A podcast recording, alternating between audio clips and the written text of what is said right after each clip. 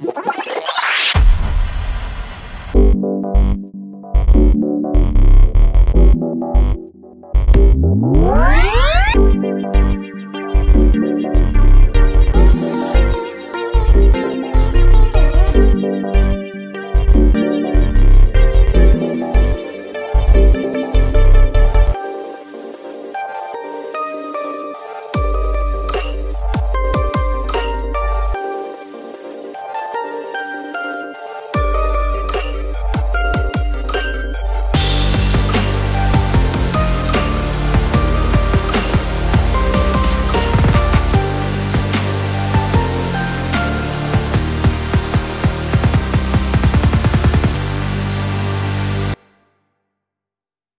everyone, and welcome to Canadians with Disabilities and Their Allies. My name is Brent Frain. I'm the host, and today I'm pleased to uh, welcome Brent Frain as my guest. Me, myself, and I. oh, this is great. Uh, always, uh, always a pleasure having myself join my having myself on my show. yeah, I just had to say that. I mean, it's always great having my own self join my own show um, I'm ha- I'm having a celebratory Milky. Have you ever ever had these? no, had these? They're really oh. cool. It's uh, it's from Korea. Oh wow. I'm a big I'm a big fan of Korean stuff. Like I, I like I've always said, well maybe I haven't always said it, but uh, I, I, I love I love K- Korean K dramas and Korean movies, and I love Korean. There's Korean ice cream. Oh wow. Korean I... Korean drinks like this. What it is is it's uh, it sounds gross, but it's it's carbonated carbonated yogurt drink, and it sounds disgusting, right? Oh, but it, it, but it's so good. Like it's it's kind of like a it's kind of like a um cream soda. Oh, nice. But like nice. when I fir- when I first saw it, I go carbonated carbonated yogurt drink. That's disgusting. And I, and I, I, I kind of I kind of re- refused to buy it, but I thought, well, it's it's from Korea, so it's got to be it's got to be good. So I'll, I'll just try it. And it's like sure. really, really good. It's not my, my new addiction now, milky. yeah, it's awesome. Yeah. I got I got the I got the Java right here. yeah. Yeah. So yeah, um well, welcome to myself and me, myself and I, all the same great uh great person. Uh well at least I try to be great. Um great to myself and just appreciating myself of who I am. And uh yeah, that's that's kind of where, yeah, you know, not self-congratulating myself, but just recognizing myself just for for who I am, and um, people take me for who I am. Uh, I've come a long way from when I was a child, like a little infant, uh, to where I am now, um, learning from others, uh, Neil, uh, and everybody listening. Uh, I, you know, self-advocating. Um, I learn from others. I bring people on the show and talk about lived experience. Uh, and that's a passion for me. It's a passion, learning from others, learning learning about self teaching myself about uh, things that I really take keen in um, in advocating for to make change, to try to make things better for people and for myself along the way. you know, there's been stumbling blocks of learning curves for sure. Like we all have. Um, we've all have gone through. I, I mean, we've gone through a pandemic, uh, you know, and I've gone through um, situations in my life when I was a little toddler, learning to cope. Um, and that's where I'm going to begin um, learning to cope with my disability. I didn't realize when I was born. So this is where I'm going to begin here. So when I uh, when I was born, I was born completely blind. Um, all I could see was shadows, apparently. and uh, my mother, who brought me up, and basically she was in the hospital at the time. And this is what I learned growing up, um, which I'm so grateful. And God rest my mom's soul. Uh, as I said yesterday in uh, in the podcast where I, I left off, and it was a little teaser where I, I left off, and little, little mm. hints of what I was going to be talking about today, uh, so people just have a better idea of uh, my origin. So uh, this is uh, where it begins. Is that my origin is that my mother brought me up because she was in hospital um, having um, surgery, and she wasn't able to have children, but she wanted to have children. She really wanted to have children, but unfortunately, she was not able to. so she uh, was in the hospital, and there was uh, other beds in, in the same rooms, and there was another lady that was in the in the hospital, and uh, she was having a baby. Yeah, the other lady that was in the room, and my mom got talking with with the other lady, and it became uh, that the lady that was in there is actually my aunt. That's mm-hmm. right. So the lady that was in there is actually my my biological aunt, uh, who gave birth to my my cousin.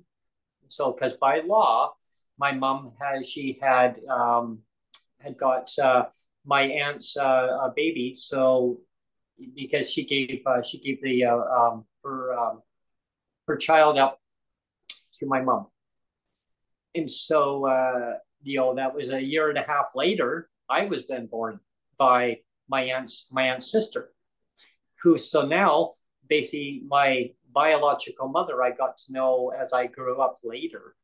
I got to know who she was, and you know, like I I kept seeing a lady that would come by every so often, and I knew who my aunt, my grandma was, and she'd come by, mm. and I'd see my aunt, and there was another lady came by, and and my my grandpa came by, and this, this lady's like, oh hello, and or she'd phone up first, right, you know, and she says, uh, you know, um, hi Brent, you know, how are you? And I'm like, fine, how are you? And I think she was my aunt or whatever, I'm like, you know, and so she was so inquisitive of who I was and like how I'm doing. And I said, fine, she says, can I can I speak to your uh, can I speak to your mother? But the tone of the voice was it, it was kind of like a hesitation. And I never mm-hmm. like I kind of picked up on something there, like, can I speak to your mother? Meanwhile, I didn't realize that she was my biological mother. Mm-hmm. That must have been so hard for her. Yeah. Like talking to me that then saying, Oh, can I speak to your mother? I go, Yeah, one moment, please. And I'd be so professional, you know. When I was a kid, I still remember. one moment, please. I, will please, please hold the line, and then you have hold music. I did, I did. I actually said that. I remember that too. You know, I said, "Yeah, please, please hold the line. I'll, I'll go and get my mom."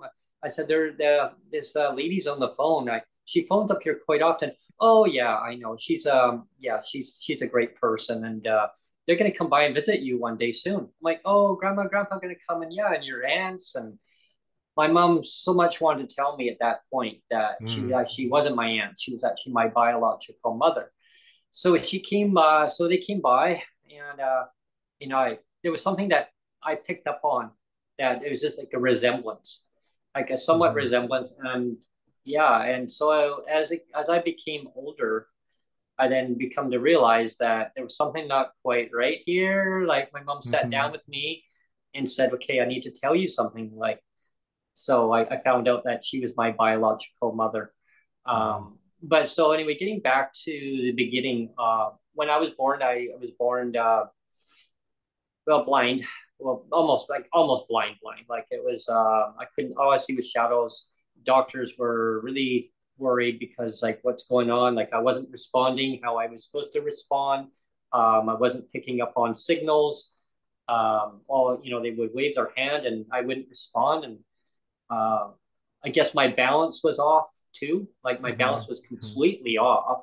So they had to like kind of put me through like rehabilitation on learning how to walk uh, I don't remember a lot about that. Um, I do like va- like vaguely like little flashes of of uh, in the hospital of um, like a little walker kind of learning how to kind of stay stable and it was because my vision was completely off like and so uh, like as I grew up as a toddler I would uh, I would walk into walls like I would see two doors and I thought it was mm-hmm. like it was like double vision and mm-hmm. so I, I like I didn't realize what was going on there. If there was a if there was a third door, you would think you're on door. the if you, you would think you're on let's make a deal. let's make a deal. That's well, which door do you want? yeah, what's behind door number one, Brent? Boom. And I hit the wall. Pink unicorn. Yeah, pink unicorn. there, there. Door number two and door number three. Take your pick. Oh, you won on door number one, and I I literally won all right. I did a face plant right against the, you know, and I remember that falling down and yeah, um, my mom, my mom would be watching TV and she didn't realize what big thud was. And, you know, and she was, everything going okay in there? I go, yeah. And like, I was so embarrassed. I didn't want to say anything. I'm, like, I'm yeah. fine. I just hit the wall. And then I did it again. And she's like, she come in, she's like, oh, and I was crying. and she couldn't mm. figure out well, what what are you doing? And I I was getting the door, and I, I my hand must have missed, and she goes, yeah, but there is like a mark on the wall, and I'm. But that makes sense. That actually makes sense that you wouldn't know, you wouldn't know anything different because yeah. Uh, that to you was normal. So you you you were probably thinking, well, you know, this um like what I'm seeing is reality. So uh you you didn't you didn't think anything different until somebody told you, no, what you're seeing is you should be seeing better than this, right?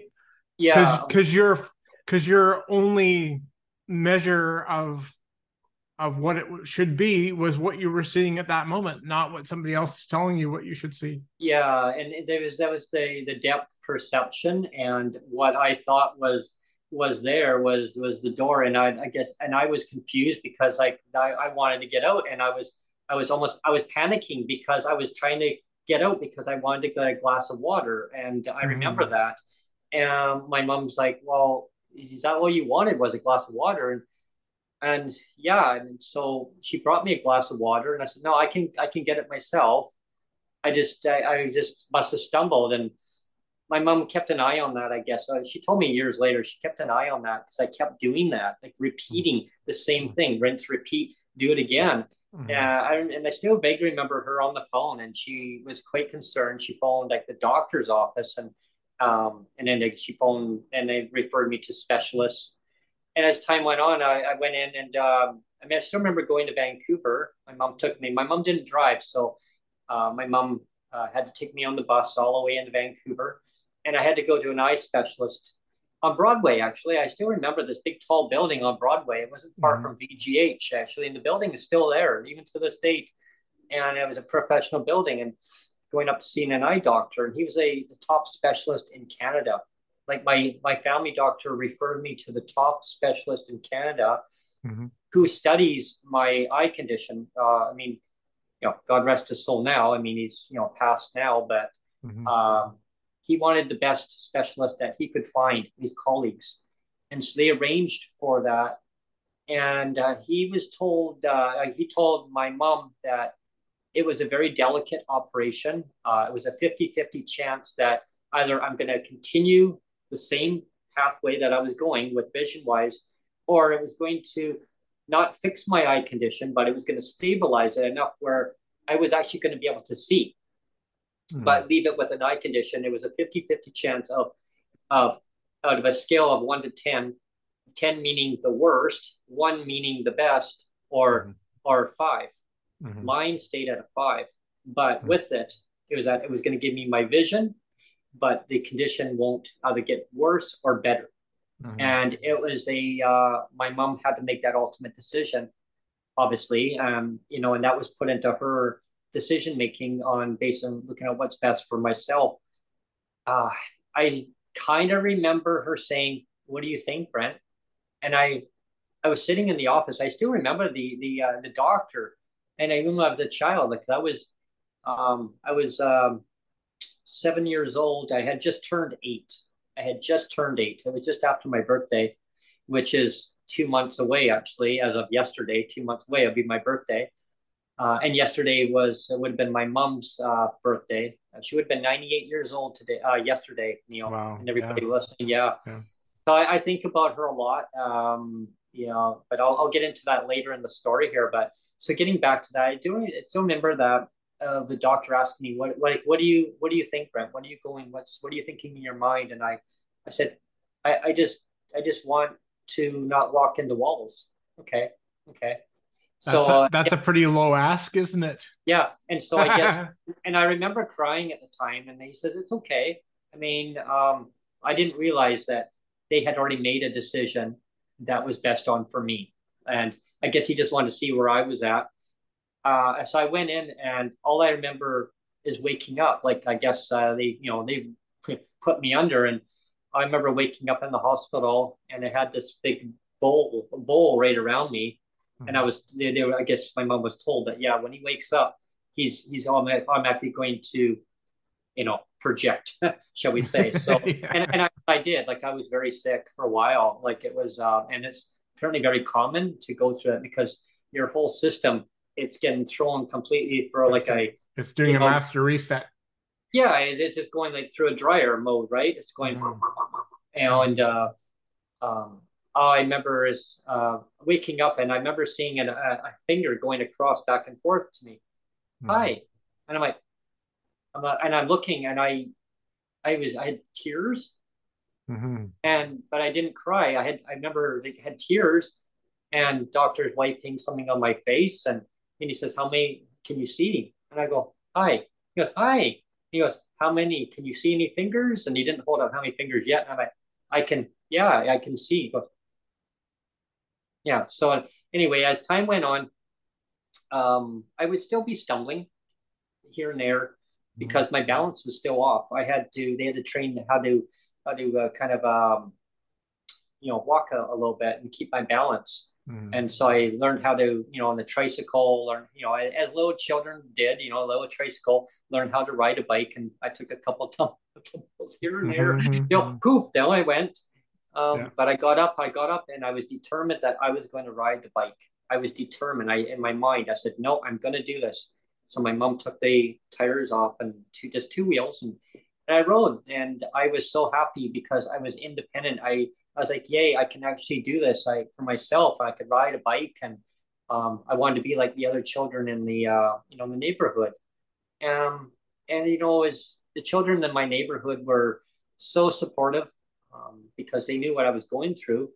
Mm-hmm. And I didn't didn't get treated differently. I, I really didn't. I was I was included with all my pupils in there, except for when I was in school. Some of the children would pick on me because I'd be wearing glasses, and my glasses were so thick. Mm-hmm. And they'd say, "Oh, there's four eyes. There's four eyes." You know, it's interesting though uh, what you're yeah. saying about uh, you're you're saying that your body has to kind of master reset and you have to get used to walking and stuff. I mean, that actually makes perfect sense to me because um, if you think about it, like in like in my case, like if like my legs don't work uh, well at all, like I I've had uh, crutches predominantly my whole life and and now I'm basically in a wheelchair. But um, but you know, if my if my legs could be magically healed overnight, say, and I could suddenly, like, they were just completely healed, and but if somebody had told me just okay, they're healed, go walk, like, I don't think I like it would take some time, right? You couldn't you couldn't just go up and you couldn't just say walk now because I've I've never actually walked without yeah. crutches, so it would take some reprogramming of mm-hmm of me and my body to say okay this is how you do it right? Like if you've never if you've never seen like in your case if your eyes have never seen a certain way yeah. or if my legs have never walked a certain way like you, you could understand that your whole body needs to recalibrate itself and re- do a master reset and totally do a recalibration. And if you don't do that like yeah if i tried to if i tried to walk even with perfectly functioning legs i would fall on my ass or fall on my face like yeah. for, for the first dozens of times right? Because your legs are even though even though they if they would be perfectly healed they would there would still be that adjustment period of like here's your perfectly functioning legs but you need time to ramp up and get used to them right Yeah. Yeah. You know, when I, and so when like when I was exactly Neil, like I totally agree with you on that. And it's so important for people to to listen to uh, you know lived experience because everybody's situation is different than anybody else's. I mean, there might be some similarities or there might be people that are the same, right? But it, that's what's interesting with life is is finding so many people that that are have the same uh, you know same disabilities or they might be something a little bit different and we learn from each other on different things. And um, when I, that's what I learned when I was going through school through elementary school. Um, like some of the pupils they were very supportive very understanding they but they never treated me differently. I mean I had a couple uh, a couple little punks I called them now but you know and you know they like oh hey four eyes. But then one of my teachers said you know what I guess overheard it, and then the person was you know reprimanded for for you know calling names, and kids always call names back and forth, and, and I I got really upset because I just like I don't want to be treated differently. I just wanted to be accepted for who I am, Mm-hmm. And one of my teachers, I still remember saying to me, oh, "Isn't four, isn't having four eyes better than having no eyes?" And I went, "Right," and I and it really sunk in, like you know, of saying like you're able to see because you've got glasses that are actually helping you as a tool, mm-hmm. as a tool for who you are, as, as a, an extension of who you are. And and I thought, wow, like that, and it always stuck in my mind as an mm-hmm. extension. I did have one teacher though that did say, um, and I felt so uncomfortable.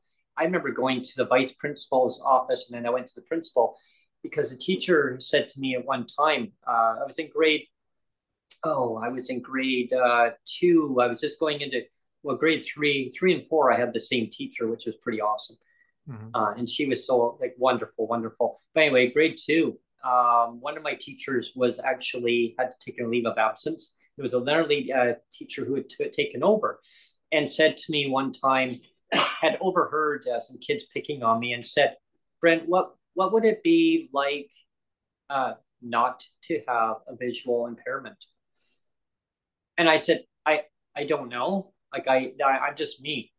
Yeah, but I mean, if you know, if they could have just cured it, I mean, you could just do everything, right? I said, they can't cure my eye condition. It's mm-hmm. it's what it is. I, just know me as me. She mm-hmm. says, "Oh well, you know, if you really put your mind to it, you can do anything." I said, "Well, even though my mind and my vision are two separate things, mm-hmm. I can only do what I can do." And I felt really upset, like because it was like I felt like I was being judged. I was mm-hmm. being, uh, you know, I singled out, and so they said, "Well, maybe we need to put you in another room so we can have a teacher's aide uh, help you because uh, mm-hmm. other pupils are feeling uncomfortable with you in the class because now I'm having to take more time out of helping you rather than teaching. That's what my job is. I, I, and I remembered that I was like, oh, so I went to the principal's office and she got in trouble. She really got in trouble. Mm-hmm. Um, well, that's for, good. That's you know, good. for talking that way. And and mm-hmm. I, you know, and as I went through elementary and then, uh, you know, going through high school, I, I learned to accept who I am and stand up for what my beliefs are. I had some amazing teachers, Neil, and everyone mm-hmm. listening. Uh, and I did, I did too. I did, I did too, and that really helps I, a lot. I, I mm-hmm. actually had a teacher who taught me to how to touch type and put mm-hmm. a book over my hand so I couldn't see the keyboards, and actually mm-hmm. taught me to type because I was able to type faster than I was able to write uh, because of hand hand and eye coordination.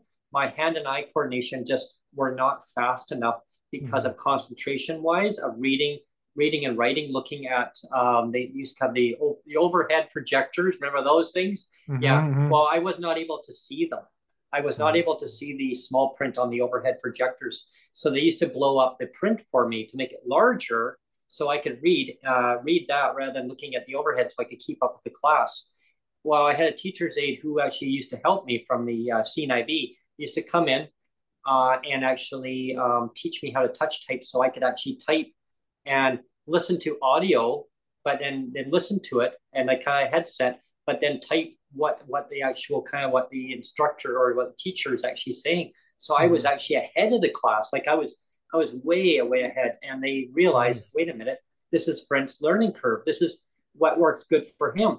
Mm-hmm. So I after that I um, I said to my mom at the time. Uh, I said, you know, I, I want to go to college. I want to, you know, I, I want to um, do something different.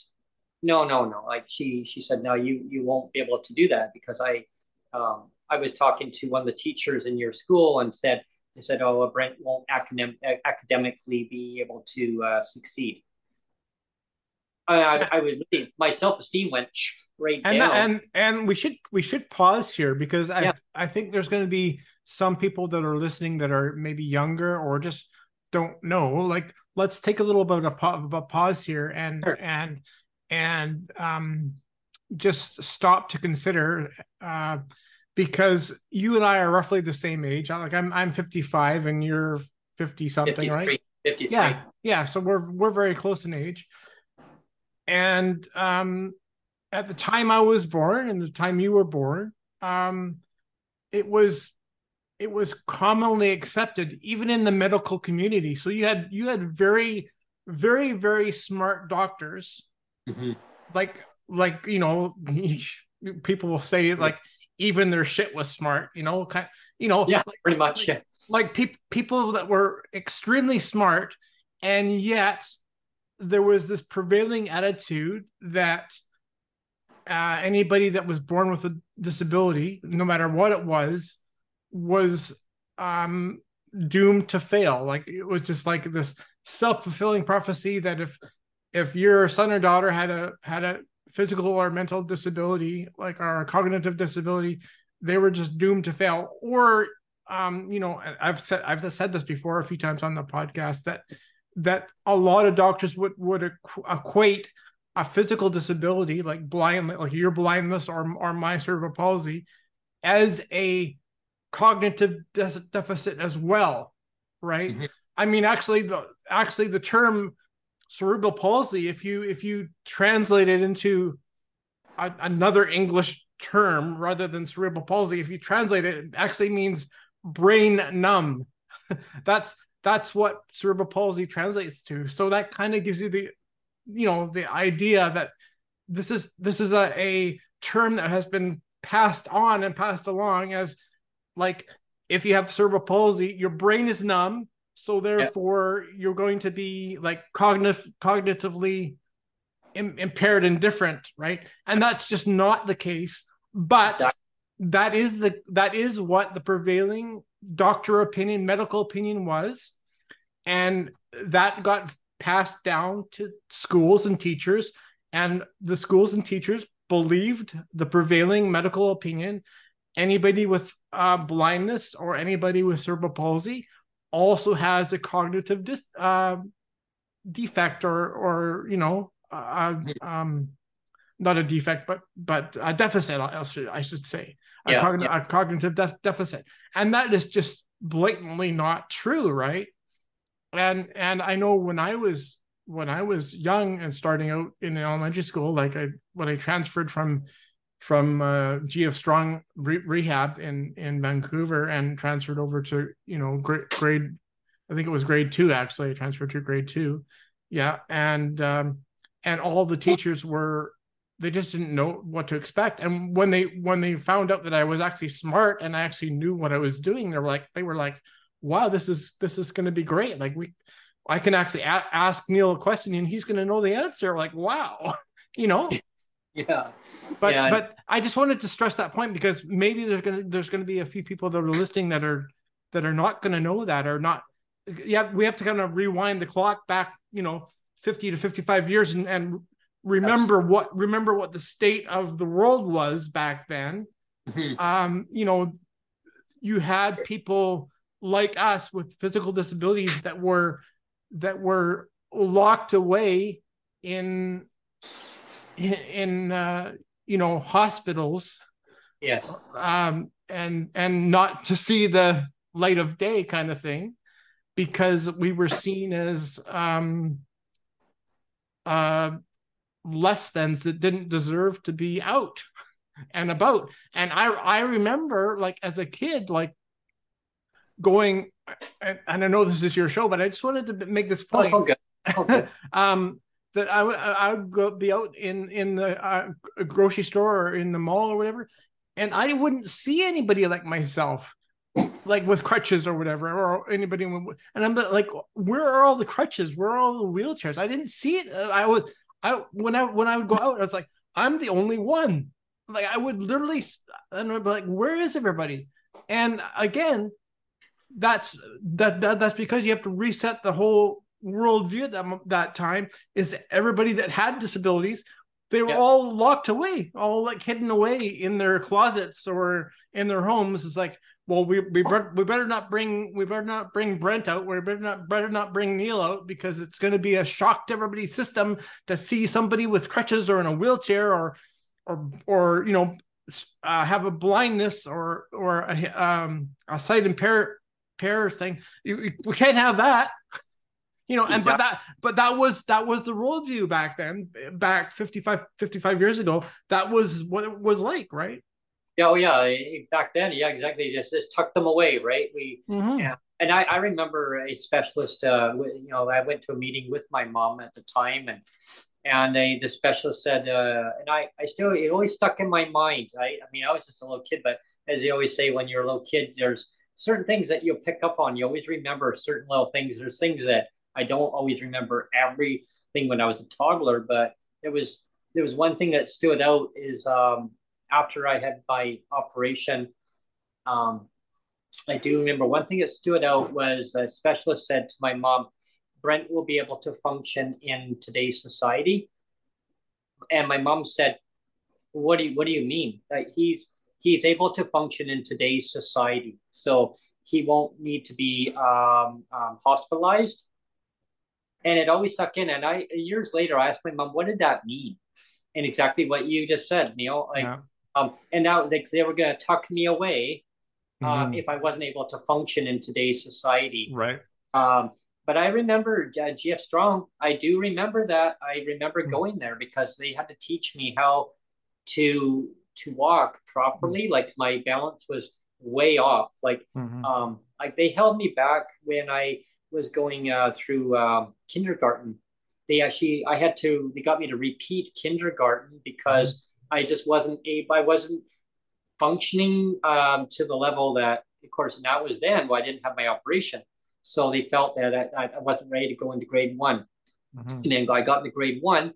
Well, then I had a really bad allergy season. Then I had um, a lot of colds. I kept getting colds and colds. Um, and it was my system that was backlashing after I had my operation. I was sicker than sick and getting homework brought home. So I had to repeat grade one. Yeah. So I was behind with all my other pupils in, in classes.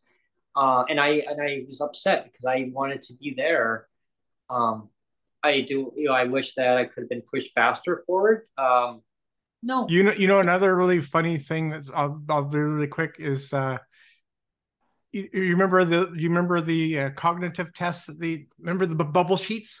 yeah, the, I think it was at the beginning of the with all these bubble sheets, and you yeah. you would you would fill them out like Eh, with a pen and or a pencil yeah. and and uh, and they were always like they were very serious like the, the the teachers took them very very seriously right oh yes and like i mean it would it would make or break your year as oh, yeah. to like where you slotted in right and um i remember taking these tests and like you're talking about your vision well i kind of have the same uh, like not the same vision yeah, but but i have a vision thing where um, it's it's because of my cerebral palsy as well, where I have one eye that kind of drifts off a little bit, like yeah. and and uh, so I don't have I don't have good depth of, depth perception, and I also have difficulty sometimes seeing um, diagonals and things like that.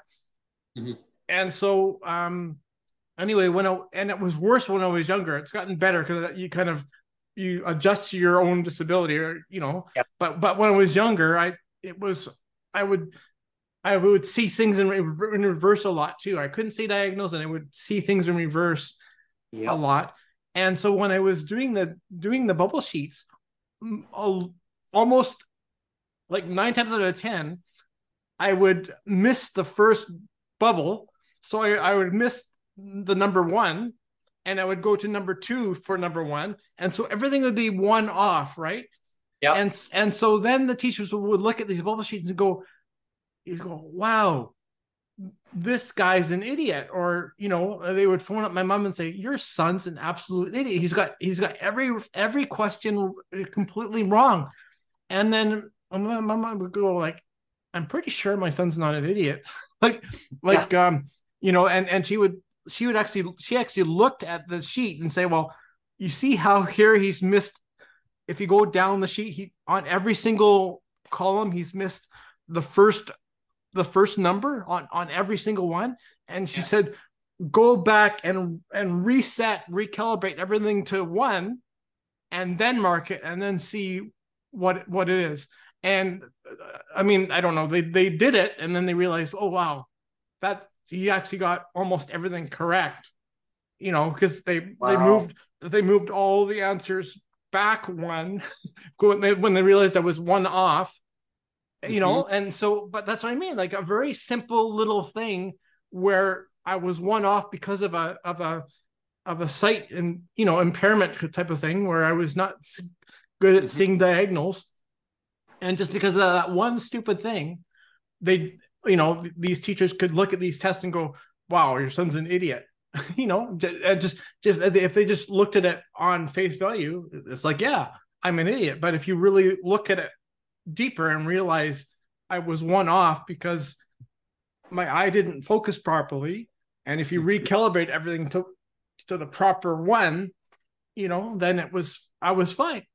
Well, that's what happened to me, where it would kind of blend in, where the second line would blend in with the first one, like because mm-hmm. um, I the coordination of vision wise, even after I had my operation, like, and and I I still have that where like it's such small print, and it's like if there's two lines of bubbles, like I'll I'll I'll see it now, like I mean, but if I really focus on it, I can see well. But when I was a child, like it was mm. a lot worse. But as the mind, the mind programs and says makes yeah. It, it takes it takes a while, right? It takes a yeah, while and, for, but it makes yeah. your vision think that it's actually you're you're you're okay. You're you know, and I you know, and I learned that going forward uh, in time where you try to your mind tries to compensate uh, for you know for your uh, for the visual impairment. Um, and I, I learned that going through uh, through high schools and then through college. and uh, so when I I said uh, to some teachers, no, like, uh, yeah, I, I want to go to college. And so I did, like, I pushed it and yeah. And then so we went through like a, a rehabilitation um, a counselor who had said, um, yeah, like it was a vocational, it was a vocational rehabilitation uh, VRS, a vocational real. I, I, went, I went through there. Yeah. Yeah, they, yeah, they, VRS, they, they, they, paid for my college and university as well. Me too. Yeah, fully, me too. fully paid yeah, with, me too. With a food budget allowance yep. and yeah, entertainment that. allowance, I could, I could. Oh, have, I got that too. It was great. Like I could, I had a movie allowance, a food budget, yeah. everything. I was like, too. yes, this is I, great. I, too, I, I love, I love those guys there. They were yeah, great to me. A, you know, they gave me a transportation allowance too. Oh yeah, everything. And I, got to check. I, I got to check every like every yeah. week. They actually uh, distributed yeah. I'm going, wow, no, VRS, VRS was great. I mean, my parents could have could have definitely not afforded it at all. They yeah. they did not have the budget to send me to college or send me to university. So uh, it was definitely if if VRS wasn't a thing, I wouldn't have gone to college. I wouldn't have gone to university. It was all because of VRS. So yeah, they were. God bless God bless VRS and and and places like that for existing at that time because yeah. they were they were absolutely wonderful like they, really they, really they, really wonderful. They saved me um, a lot of emotional stress and anxiety um, because my mom like she says there's no way. I you know as a single mother uh, bringing my me up and my my brother up um, yeah like she couldn't do it. And so um, i went to uh, i was referred to them from the cnib to go over to talk to vrs and what was ironic is my CNIB counselor at the CNIB actually uh, moved over to VRS. He was actually working there. So cool. he, he, he actually told me that I'm actually going to be, he says, I got a new job, Brent. So uh, I'm going to be working for VRS. I go, what is that? And so he told me, and he said, well, somebody's going to be taking my position at uh, CNIB. Well, me and the other person didn't get along too well at the CNIB. And so I, I do you do you happen to remember uh, uh, Rose Magnuson there? Remember Rose Rose Magnuson yes, at VRS? I, I do. I she do. was she was my main she oh, was wow. my main caseworker and and I loved her. I I really did. Like she was very kind oh of by the book. I remember I remember hearing her name. Um, she was very was, kind of by the book strict, but I I loved I loved her. She was she was great. She was there was great. another guy that was there. Um, his his name was Jeff. I just can't recall his last name, but um, yeah, he was he was wonderful and um, so I had I'd gone through like my my course, and then there was another course that when I was in the college, they had told me um, I had gone through. Uh, it was an educational uh, course, learning about myself, learning about my my strengths, my weaknesses. Yes, everybody, yeah, you got to focus on the course. Taught me about my weaknesses too. You know how hard it is to focus on your weaknesses. It's important though. It's important to it, know what you it, can't it is, do. But, but the course they they mm-hmm. force mm-hmm. they force the person to focus mm-hmm. on their weaknesses mm-hmm. and your strengths. And what I what I learned was you can turn a negative into a positive with yeah. the course. And Yeah. so we had to demonstrate that. We had to prove that, and with that, and so it taught me a lot, and it taught me um, a lot about who I was, who I was, who I am, and who I want to be uh, back then. Um, so I I decided that I wanted to take another course.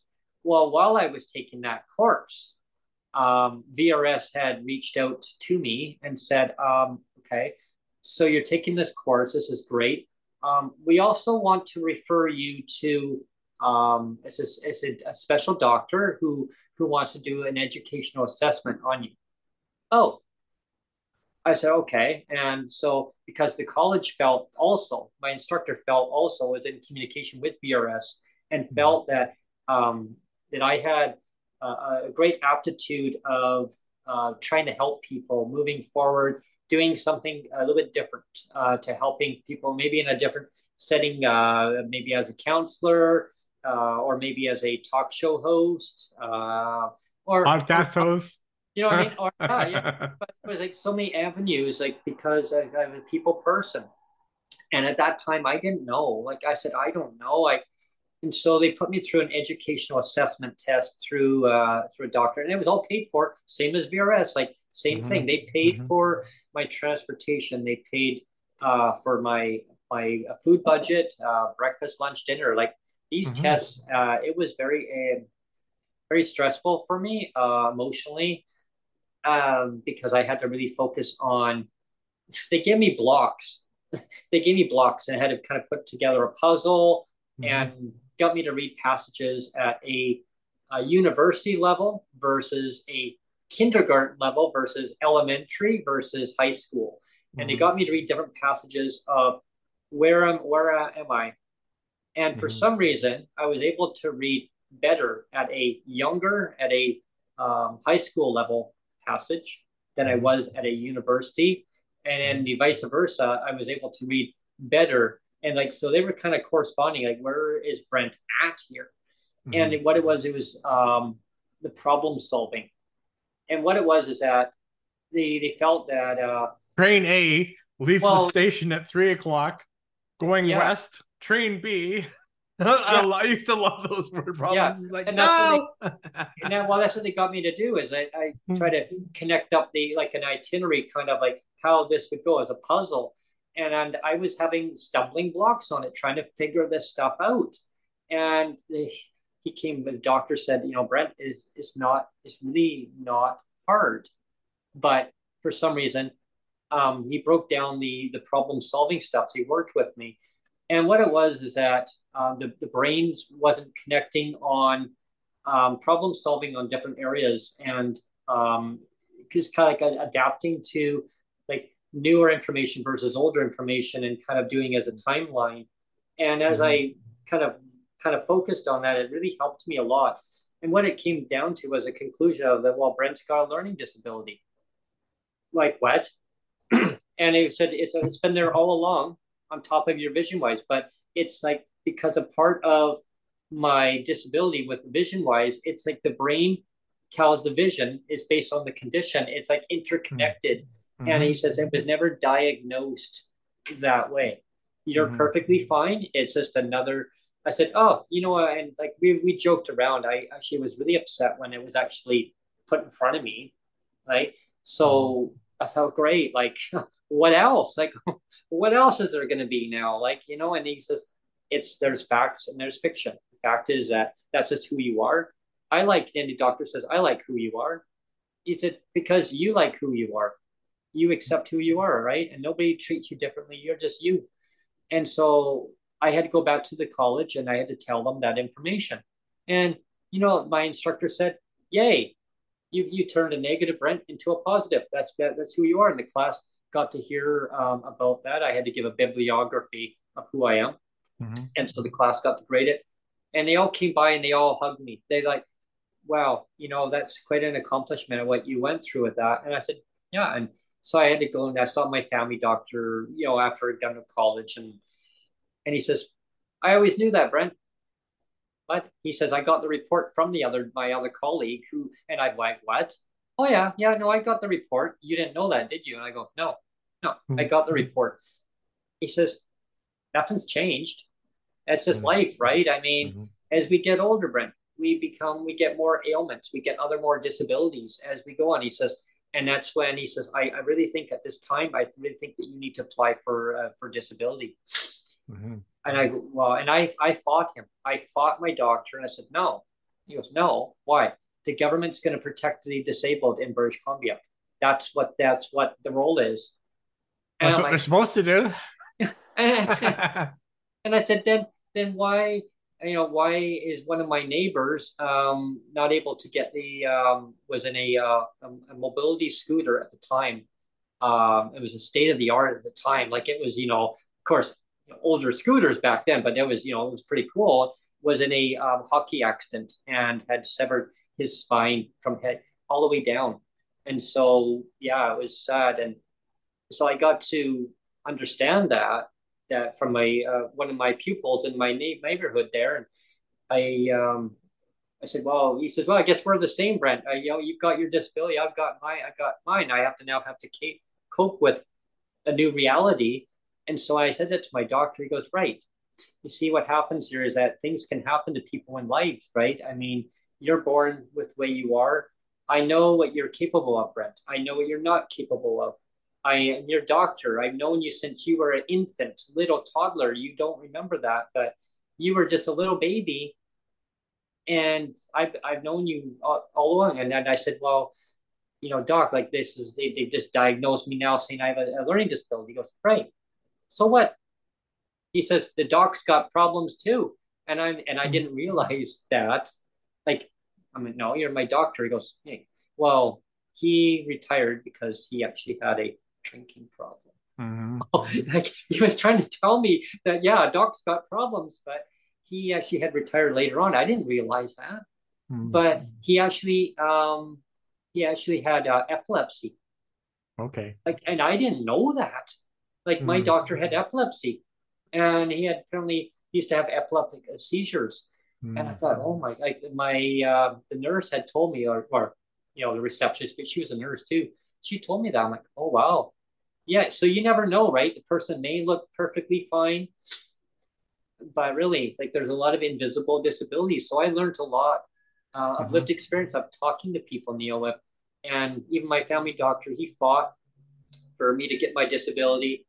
Uh, and as time went on, like so i was you know getting back to uh, um, college and stuff is i was very successful in what i accomplished. Uh, there was a course uh, that i did take um, that i wasn't successful in but i got a lot of knowledge out of it um, is because of comprehension. I wasn't able and it was so interesting. I wish i could have got through it. They tried and tried and tried to work with me on it and i just couldn't seem to keep up Mhm. because they wanted me to do a lot of um, they call it uh, group meetings, group gatherings at the college, and I I had to commute all the way from Vancouver all the way to Langley, way out in between Langley and Aldergrove. I had to Mhm. make the bus connections, and if I didn't make it, I'd be stranded. Yeah. So I couldn't put the time into it. Um, they gave me um, computer software to take home with me, so I got it put on my computer. Uh, Lotus one two three, remember that? Yeah, I remember that. Yeah. yeah. I, I, I got to actually take it home with me Yeah. and I had permission by the college to do that. I wasn't supposed to, but they gave me permission where I logged in. I was actually able to actually do the work at home, but have access into their mainframe. So it Mhm. was kind of cool. Like, um, so I had to really be careful with that information because there was a lot of stuff we were working on. One of my favorite movies growing up is War Games. Remember that movie with Yeah. Matthew Broad- Broadwick?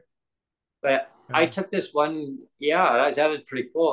I took the course in um, customs uh, and uh, customs and transportation.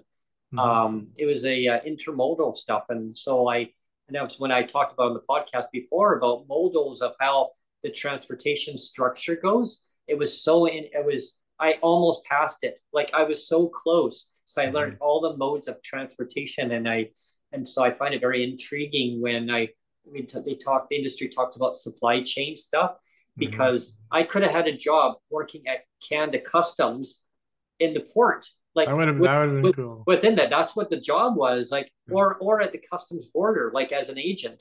I could have been Mhm. working there, like that was what I. Secret You know, agent man, secret agent man. what are you bringing across here? Show me the goods, bud. Show me Uh-huh. the goods. Yeah.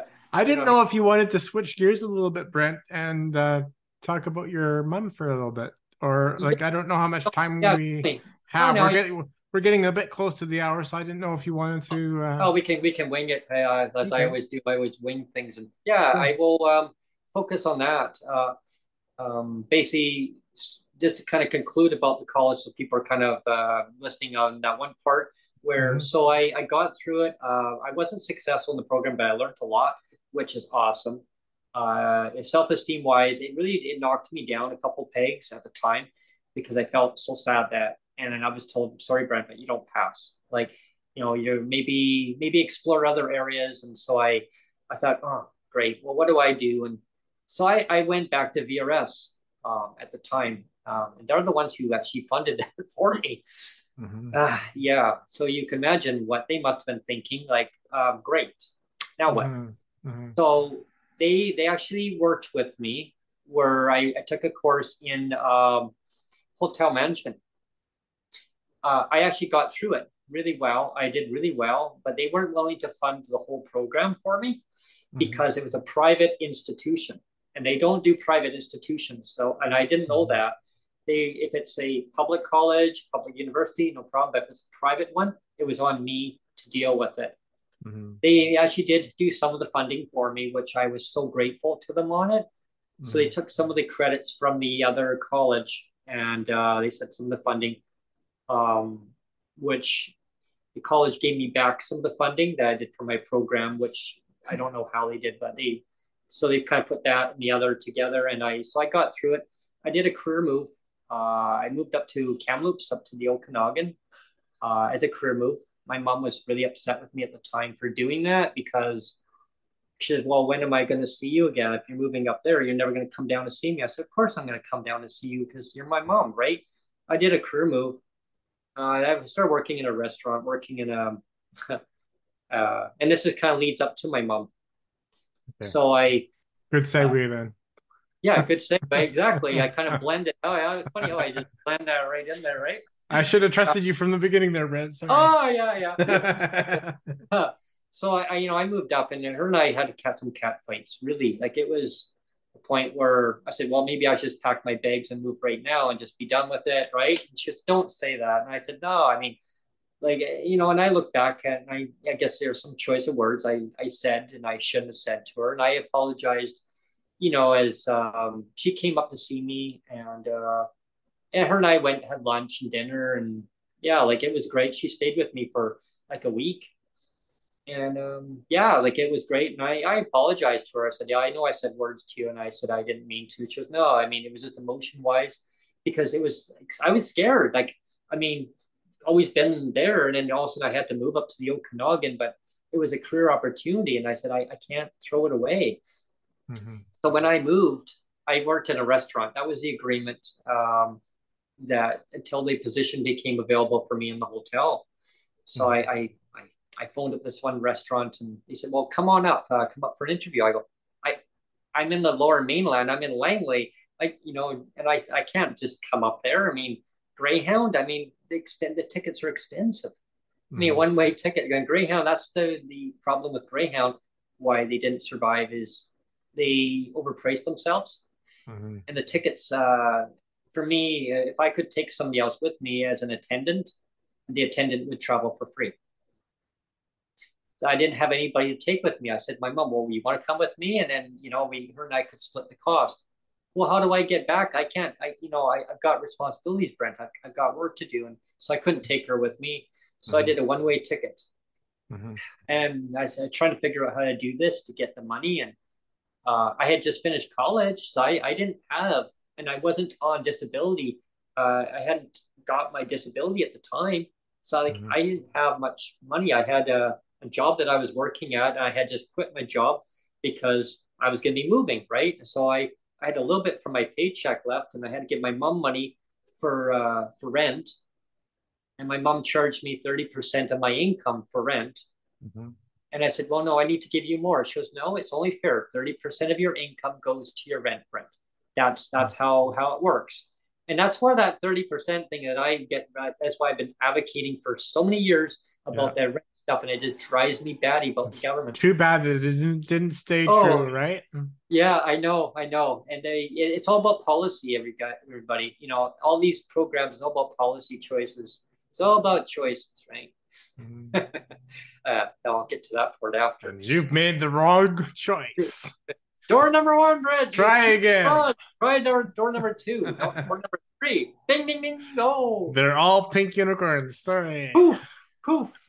So I so I made the career move. I I, I went. I got this job at this restaurant, uh, Moxie's, Moxie's Bar and Mhm, Grill. I remember. I remember. It was in Kamloops actually at the time, and uh, I phoned up and he goes, "Yeah, like come on up. Um, we'll, we'll talk, right?" And I said, um, "One little problem." He goes, "What?" I and of course that was bad on me. I said, "One little problem." I thought, learning lesson. You don't say to a potential new employer, uh, I, "There's a little problem." Like you know, boom, red flag. Eh, eh, oh, God, the guy's got a problem already. He goes, well, he goes, well, well, talk to me. Like, what's what's going on? I said, I'm in here. Like, how do I get there? I mean, he goes, you take a bus. Like, he's probably thinking, like, duh, Brent. Like, oh my god. Yeah. And I said, well, I just gave my two weeks notice in. Um, I just finished my. Well, I got three more days on my work, and then that's it.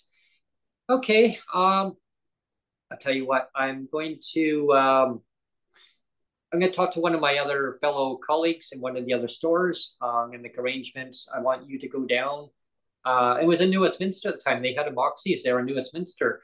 And I'm like, where is that? Like, I hadn't been there before. And so he told me where it was. I went there and he says, uh, my colleague, he's he's going to be expecting you. Um, you just show up there and he's going to give you some funds. What funds for what?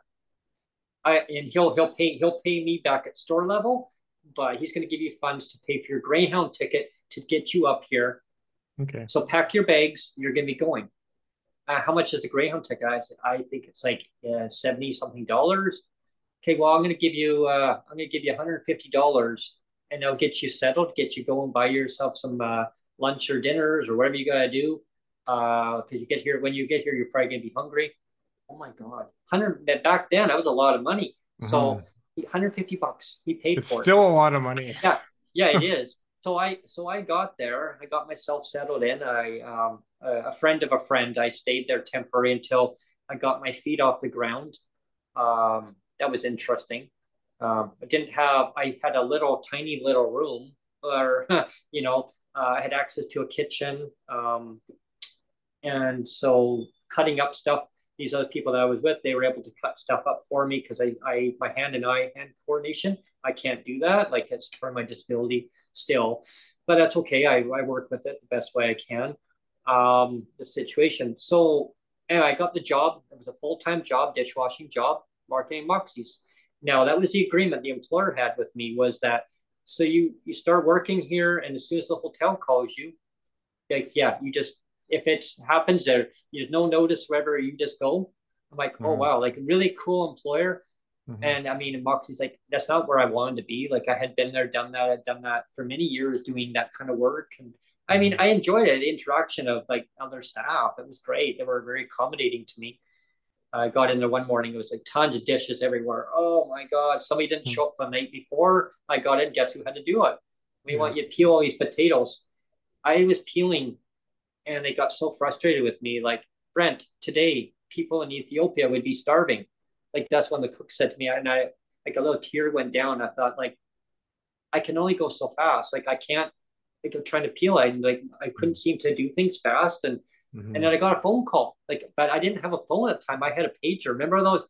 Yeah, Everybody yeah, yeah. listening here, yeah, those little pagers. I had this one where I had my own number, and it would go like it would be buzzing. And I felt, but it was neat about because back then we had payphones. That's right, everybody, payphones. So my my pager went off, and of course you're not supposed to you know look at it when you're working, but it was on buzzing mode. I'm thinking, why does it keep buzzing?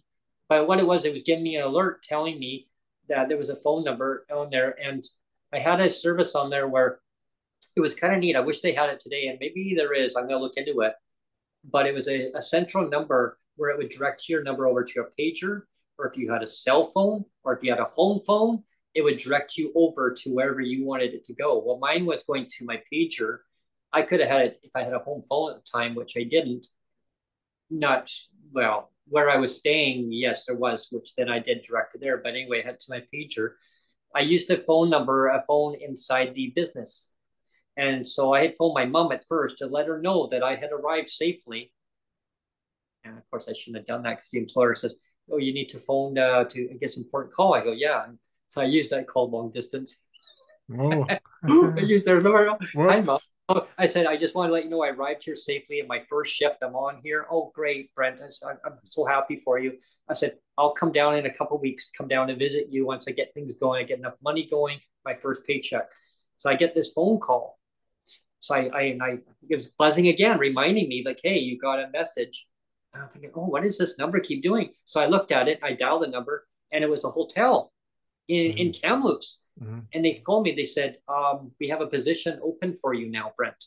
Uh, and could you start in like, could you start in like two weeks? Two weeks. So I gave my two weeks notice in. Well, I didn't think about it at the time that I had just promised my mom that I'd be coming down in two weeks. Mm. So you can imagine, I had to then tell my mom I'm going to be coming down in two weeks. Well, I phoned her. I got home. I was so excited, uh, but the employer was was excited for me, but sad Mhm. and said, okay, like, okay, fine, like finish up your two weeks.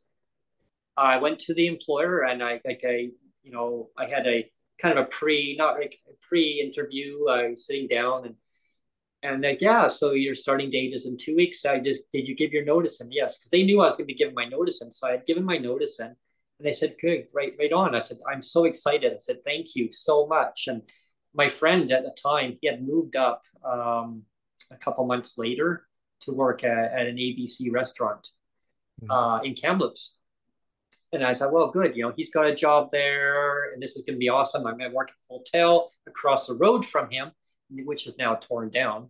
Mm. It's the hotel's now gone, and there's a there's a Dollarama there now, and there's like a um, oh original Joe's that's there. There's a whole bunch of Okay. stuff there, yeah. Like, and so I still visualize every time I go up there, which I haven't been there in years.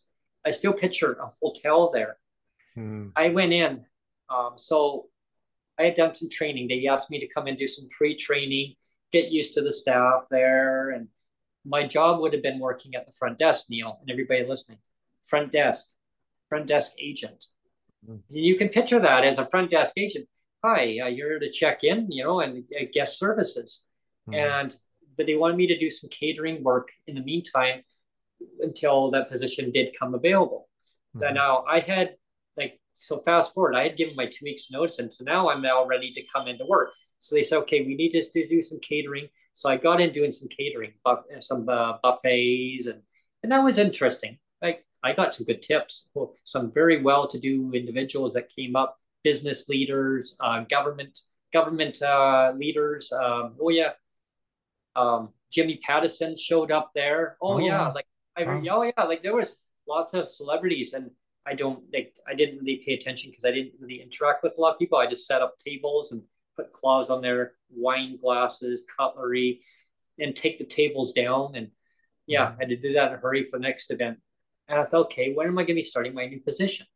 Okay, so anyway, I got home. I still remember going to Moxie's and went and had dinner. I go, oh, hey, stranger, how's the new job? And I go, I haven't started yet. Um, I'm waiting for me to start the job, and I'm doing some buffet and some um, some catering. Oh, okay, catering. Oh, that's cool. Cool. I'd already given my notice in. Well, then I got a phone call. I had gone for dinner at Moxie's. My pager's going off, and I get a phone call saying, uh, "Brent, can you are you still in the area? Can you come up to the hotel? We need to speak with you." There was a manager, and uh, I came up and I was given the very dreadful news that nobody ever wants to hear.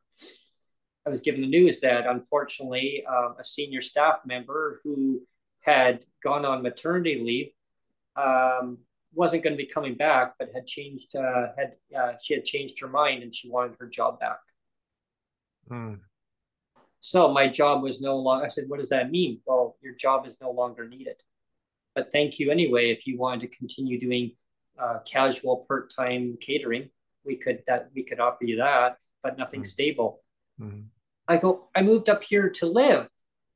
That's not why I moved here. Like I, I just gave my notice into my job and two weeks ago, or just over two weeks, and well, you can maybe go back and see if you can get your job back. I went back and they said, sorry, it doesn't work that way, Brent. We've already filled your position full time. We don't have a position here for you. Yeah. Oh, so you can imagine, like, Yeah. so I, my my friend moved up and um, I got a job at ABC. Um, then unfortunately, um, they uh, they dismissed everybody out of there. They shut they they changed ownership and everybody lost their jobs out of there. So him and I lost our jobs. So now I Mhm. got nothing. And then he would be moping around looking for work. So, looking. so the moral of the story is The moral the Don't- story don't trust anybody that says there's a job waiting for you. Because it was complete disaster. Like it was, Yeah. and I told my mom, and, and she threw it at me saying, "I told you, I had a gut instinct that you shouldn't have moved up." But I I look back at time and I say it was a learning it was a learning curve. It was good experience for me. Uh, someone said, "Well, would you ever consider doing that as an occupation again?" And the hotel felt bad for me, really, really bad. Um, they well, they tried to do whatever they could do. I mean, I still worked at doing some catering stuff. I got the job at ABC. I still worked doing some of the catering stuff there, but I knew Mm. that the time was going to be up. And eventually, uh, then the building got sold anyway, and then they Mhm, tore it down, mhm. and it was empty lot for years. Um, so I, I moved back down to the coast, um, and I just uh, tried to find my pathway going forward. Um, but getting to my about my mom is uh, I you know after I had moved, like I, I came back and my mom was you know she uh, her and I we got along really well. She was my best friend. She was really my best friend. Uh, my mother, my mom, I called her my mom because um, that's the only person that I knew. I mean, I knew my mother because I, you know, like I said earlier in the podcast, um, she used to phone and then she'd show up, and I didn't realize she was my mother at the time, my biological mother. But I, I saw a little bit different things happening with my mom uh, after I moved back, and, and she was having some difficulty with a few things, and uh, she would be kind of complaining to me or visualizing, saying that there we had a we had a bad windstorm the, the one year, and uh, she'd say, "Well, uh, Brent, there the, the branches are moving, but there's like there's hands out there, like they look like there's arms." And I said, "Arms? Like, well, can you go out and can you go out in the yard and check it out and inspect it and let me know everything's okay?" I go, "Yeah, sure." So I went out. There's, I mean, there's tree branches had tree limbs had fallen off and broken off because of the windstorm and leaves everywhere. And and I with a flashlight looking around and no nothing out there. I'm thinking, my God, what is what is my mom talking about? Like, Mm. I, so I come in and I said, nothing out there, mom. She goes, no, I hear noises out there. And I said, mom, there's nothing out there. It's the wind. It's throwing branches against the, or you know, probably against the house. It's probably what you're seeing. And she Mhm. looked out there. She goes, no, I saw something. I she looked out the window. She said, I just saw, I saw something out there. I saw somebody move. And but the thing is, it was her mind. Her mind was playing tricks, and I didn't understand like what the heck is going on here. And Mhm. it's kind of it, it kind of um, stabilized for a while. And when I say a while, it was she plateaued for a while there, like nothing happened. I'm like, okay, it was isolated. It happened again, and then my mom would say, "Can you rub my feet? My my feet?" Uh, and I'm like, "What? My legs?" Uh, it was like, like what is going on? And like it was going through her. Something was going on. Mhm. Uh, wow. And she said, "Oh, it felt like something was tickling her," and I'm, and like her mind, like her mind was playing tricks with her. And I was like, so I went and I made a phone call to see my doctor. like I didn't know who to talk to. I'm like, okay, the Mhm. receptionist. Hi, I, I can I can mimic. Hi, Brent. How how are you? I'm like, fine. I'm really worried about my mom. Oh, is your mom okay? And I'm like, I don't know. Um, she's I think she's um, hallucinating. I don't know what's going on here. Like I'm kind of freaked out. Okay, um, I can get her to come in for an appointment. So she got her in there and the testing, and they uh, they determined that uh, it was an onset of uh, Alzheimer's. Mhm. And I thought, oh, okay. I and I didn't know a lot about about that. Um, and then she developed Parkinson's. Yeah, that's tough. So she was a double whammy for her. And uh, my mom, of course, she was still really with it. Like she was totally with it. And and so she told me the um, I was I had gone to work and I got back and I, I had got a phone call at my work saying um, your mom's on the phone. I'm like, my mom's on the phone. Okay, like, so I was busy with I was de- busy dealing with a customer. I was actually uh, waitering at the time. So my section, I had to get somebody to take over in my section for waitering. Well, because they said uh, my manager said it was a very important phone call. Like you need to take this now. Like, and my mom said, yeah, like I, I just got diagnosed, and I, I literally dropped the phone. Like I didn't know, uh, like what. And that was just the, the first part of the stage, right? Um, my mom was out in the yard ch- chopping wood, and um, her hand slipped too, mm. and she sliced right down to her her her knee, like way down her leg. Oh wow! With an axe, yeah, she was out there chopping, and somehow like she there was a tree. One of our neighbors had chopped down a tree, but it was kind of like the it was nice and smooth, like the thing. But she was using mm-hmm. some other piece there, and she was chopping, and somehow her hand slipped, mm-hmm. and that's when she realized like her there was something going on, and so I got another phone call another day telling me, mm-hmm. Brent, there's emergency, a phone call. I'm like, oh, for God's sake, what now? But that time it was coming from my neighbor. Like, mm. what? My neighbor said my mom was rushed to the hospital. And that's when they found out that she actually had got, she was Parkinson's. Like, it was like another mm. onset. Like, oh my gosh, like it was like a bombshell for me. So I had to learn to, I had to do treatment uh, with a um, nurse that would come in and help my mom doing home mm. care at her at her own home I actually had to put saddling stuff on her legs. I was grossed out. Like it really freaked me. Like, uh, mm. and I, but I had to learn to deal with that. Like I had to, my mom was there and she was with it. She says, you, are supposed to just gently put this cream on. And as it's kind of, as the time went on, everybody, like, um, I saw the basic deterioration of my mom. Mm. Um, I needed to move. Like it was, I knew it was time that I had to actually move but I knew financially my mom couldn't uh, make it on her own. She's a single mother bringing up my brother and myself. Uh, and she struggled. She struggled um, because we're, we're in poverty, right? Even though my mom was working a bunch of jobs, she she would take her shirt off. She would take, uh, I mean, not literally, but you know, I mean, like she would literally hand um, she would make homemade cookies and give it to her neighbors because that was the kind of person she would do, or she would make stuff and she would give it, you know, back and forth and like to people. Mm-hmm. Uh, we were on well, we were on well water, so um, learning to conserve water, learning to conserve food. Uh, leftovers was always a thing. Like yeah, like yeah, always, mm-hmm. always mm-hmm. a thing. Uh, there was times where I went to bed hungry because my mom she couldn't afford to go and buy certain things. So and there was things that she would make. Unfortunately, I mean, God rest your soul, mom, but there were certain things that I I couldn't eat. Maybe and she's maybe she's learning how to cook properly in heaven now. but now she was but she was like she was a great she was a great great cook so like um oh, okay. but like really good cook but she would give me things that uh that i just couldn't eat mm. um like um oxtail oh yeah okay i couldn't i could not i, I just i would gag like it was fatty it was all fatty and i would gag and i just and mm-hmm. of course, the dog, eh? yeah. Oh yeah, yeah. the dog loves it. Yeah. Oh yeah, that you're not leaving the table until you finish every single bit on your on your plate. Well, the yeah. dog would come by. No, the, she'd call the dog in the other room. But you know, I mean, like there was things that I just couldn't do. It. So if mm. you don't want to eat it, then you're going to your room. You know, went- my I'll, I'll, just interject again a little funny little story.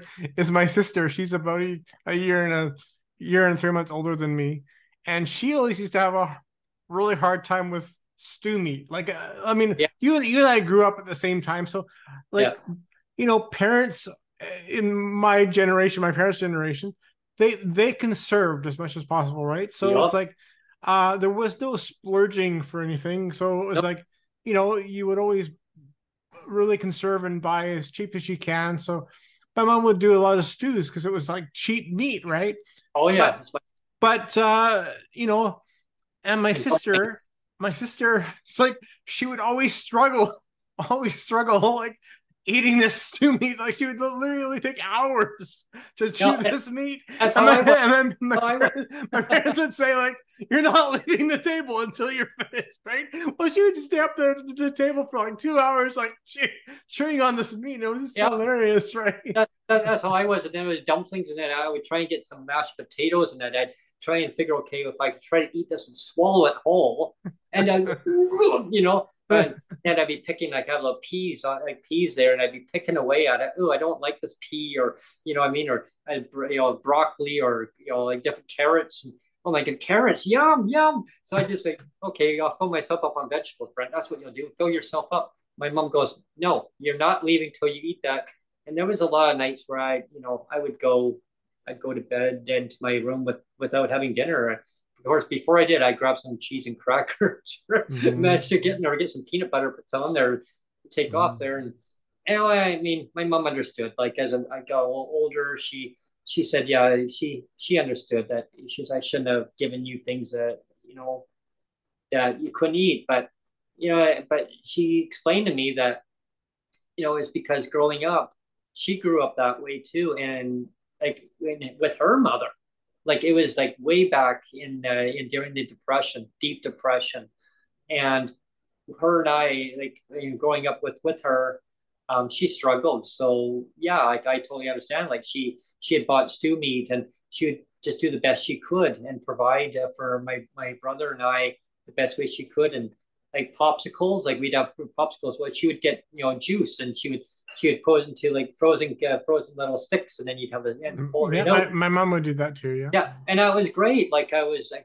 never took anything for granted. Uh, if I Mhm. wanted something, I had to go and earn it. Like if I wanted, uh, if I wanted to go to uh, a movie, uh, uh, wow, that would be a treat. Uh, you know, uh, wow. Um, if I wanted that, I'd have to go and mow the lawn. Um, uh, My mom would always, my mom would always sneak in her own snacks. So you're like totally not supposed to do that, right? Yeah, But she'd Yeah. always have have this big coat with all this like hidden Smarties and chocolate bars. Oh, and yeah. It's like, and it's like reach into her pocket and they're like, "Here you go." It's like, you know. yeah. And then the Yeah. guys in the theater would come around with their flashlights, like, "What's this?" You know. Then my mom would always hide it away. Yeah, no, no outside food. No, no, no. Yeah, yeah. yeah, yeah. Used to go in and uh, bring that in. But you know, I would go out and mow the lawn, but of course I had bad allergies, and so I'd be struggling trying to get through. My eyes would just be just just poof, like oh my gosh, it was terrible, sneezing and coughing, and my eyes be all swollen up. And you know, I'd go and shovel someone's, um, you know, if it was winter time, go and make some bunch of money shoveling driveways, or uh, and then I got a paper route, um, and I wasn't allowed to do a paper route until uh, until I was twelve. No, I was 11. I wanted to do it, and they wouldn't let me. The company wouldn't let me do it. So I, I helped uh, another paper paper boy at the time doing a route, and uh, he would give me some funds, and uh, I would save it up. And I said, well, I want to do your route because I knew he was going to give it up, but the company wouldn't let me do it because you had to be of age to do the Mhm. route. So then I took over his route, and then I eventually took over my brother's route, uh, which then he didn't want to do it anymore. So my mom got it. So my mom did my mom did his route. So then I then I asked the company, well, can I get it from my mom? Can do you think so? I go, long as you can do that. And I love doing that one. I wanted I wanted that route. That was the first time, but I couldn't have it. So I did my route plus that route. Uh, the bigger route, it was 225 papers, Neil, everybody. Oh wow. 200 a whole trailer court and I, I went around and pretty well most of them subscribed to it uh then i eventually as time went on i gave it up gave up the route like it was a lot of work um there was a a route that i did um one of and i one of my customers i really did not i i did everything i could to get rid of this one customer because it was further down from where all my other customers were but i had to pedal down like another 10 minute ride on the bike Mm-hmm. down. And because it was a boundary, the, the company says technically, even though it's further, it's still within your boundary. I didn't want to deliver to him because he was a strange, strange old man. Um, and I felt very uncomfortable. And like he'd asked me to come in for ice cream. Um, and I told my mom that. She was, really? Oh, that's interesting. And I, anyway, I had um, a bad cold and allergies that one, this one time around. So my mom says, well, I'll do your route for you. I said, okay, here's the addresses. So she went up there and delivered all the way up this guy's steep driveway up there. He's like, ah, all the way up. Mm-hmm. she got back. She goes later on, and she says, "Okay, you're not going to be delivering to that that uh, nasty old man anymore." And what the guy hit hit on my mom. Oh, the wow. old guy hit on my mom. So she phoned up. Oh, my mom phoned up the paper company and said, "No, uh, my son's not going to be delivering there, and I'm not going to be uh, doing doing." Sure. What do you mean, you? Well, I actually did his route for a couple days because he was he was really uh, not feeling well, and I had a bad allergy season that year, and it was just like I was sick. I and I couldn't stay, couldn't go to school. Uh, I think I was off for almost a week. Yeah, and the, the guy, like he literally, uh, he almost like trapped my mom in, like she she had to go, and so oh. like it was, yeah. But anyway, so getting that, I like I miss my mom so much because like, she taught me a lot about respect and standing up for myself. Um, she taught me for who I am, um, for who I am now. Um, she always told me to believe in in myself and stand up for what I believed in. Like, like uh, she always say her and I used to get into arguments though because she'd say, you can't you can't beat the system, Brent. You can't beat the system. You have to accept the fact, accept what it is. I said, no, no. You if you gonna accept accept what it is, mm-hmm. then then you're letting yourself down. You need mm-hmm. to stand up and so I taught myself taught myself that and I taught my mom that. And as my mom became older, you know, I, like I'd just be a teenager. But as I became a, a young adult, I taught my mom that as I became more knowledgeable on things. Mm-hmm. She then realized that, hey, um, you're right. And so when I, when it came time for me to before I moved, my mom um, financially, she started finding things a little bit harder. She had a hobby farm. Oh yeah, she had chickens, she had ducks, she had a potbelly pig. Oh yeah, but it was just a it was just a family pet. She didn't mm-hmm. use it, you know, for um, you know, for eating. But potbelly pig the thing was huge. It could barely walk. It was like, mm-hmm. and uh, she had cats. She had twelve cats. She had two dogs. She had budgies. She had some baby, some uh, little um, um, rabbits out there mm-hmm. in a cage and she'd water them. And my responsibility, my mom would go away. She went to England. We sent her off to England one year and she was away for about uh, three months. And uh, she wanted to make it worth her while to see her relatives. And so when uh, she was away, I had to guess guess who had to take care of uh, all the all chores, all the animals, yeah, and all the, the eggs, collect the eggs, right? Mm-hmm. Yeah, yeah. So anyway, uh, as time went on, uh, it was a lot of work for her. When she came back, I, I could see that um, she needed that break. Uh, she applied uh, for um, a SAFERS program. It's for seniors. Uh, she had a meeting with her um, her worker, which ended up being my worker years later, which I didn't realize. It was the same worker who administered seniors programs versus people with disabilities, right? So mm-hmm. ended up being the same worker. And so uh, I said to the worker, um, wow, this is a nice surprise. Nice to meet you. Nice to meet you too again, Brent. So how does that how does that work? My mom just fills this out. Yeah, it's based on her her um, her notice of assessment from Revenue Canada, and so um, her rent is no more than um, it, it's like subsidized, no more than thirty percent of her income based on the household household income. Now that mm-hmm. threshold uh, as one of our guests that we've had before many times, talks about the threshold, BC's threshold versus Alberta's threshold. Mm-hmm. BC's needs to be over it needs to be forty six thousand dollars. It was at at the time my mom got it, it was at twenty six thousand dollars household income.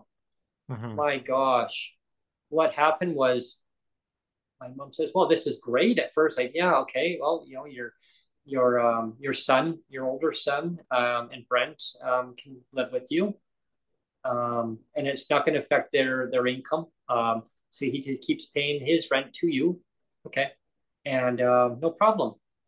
What it was is that um, it actually did affect my mom.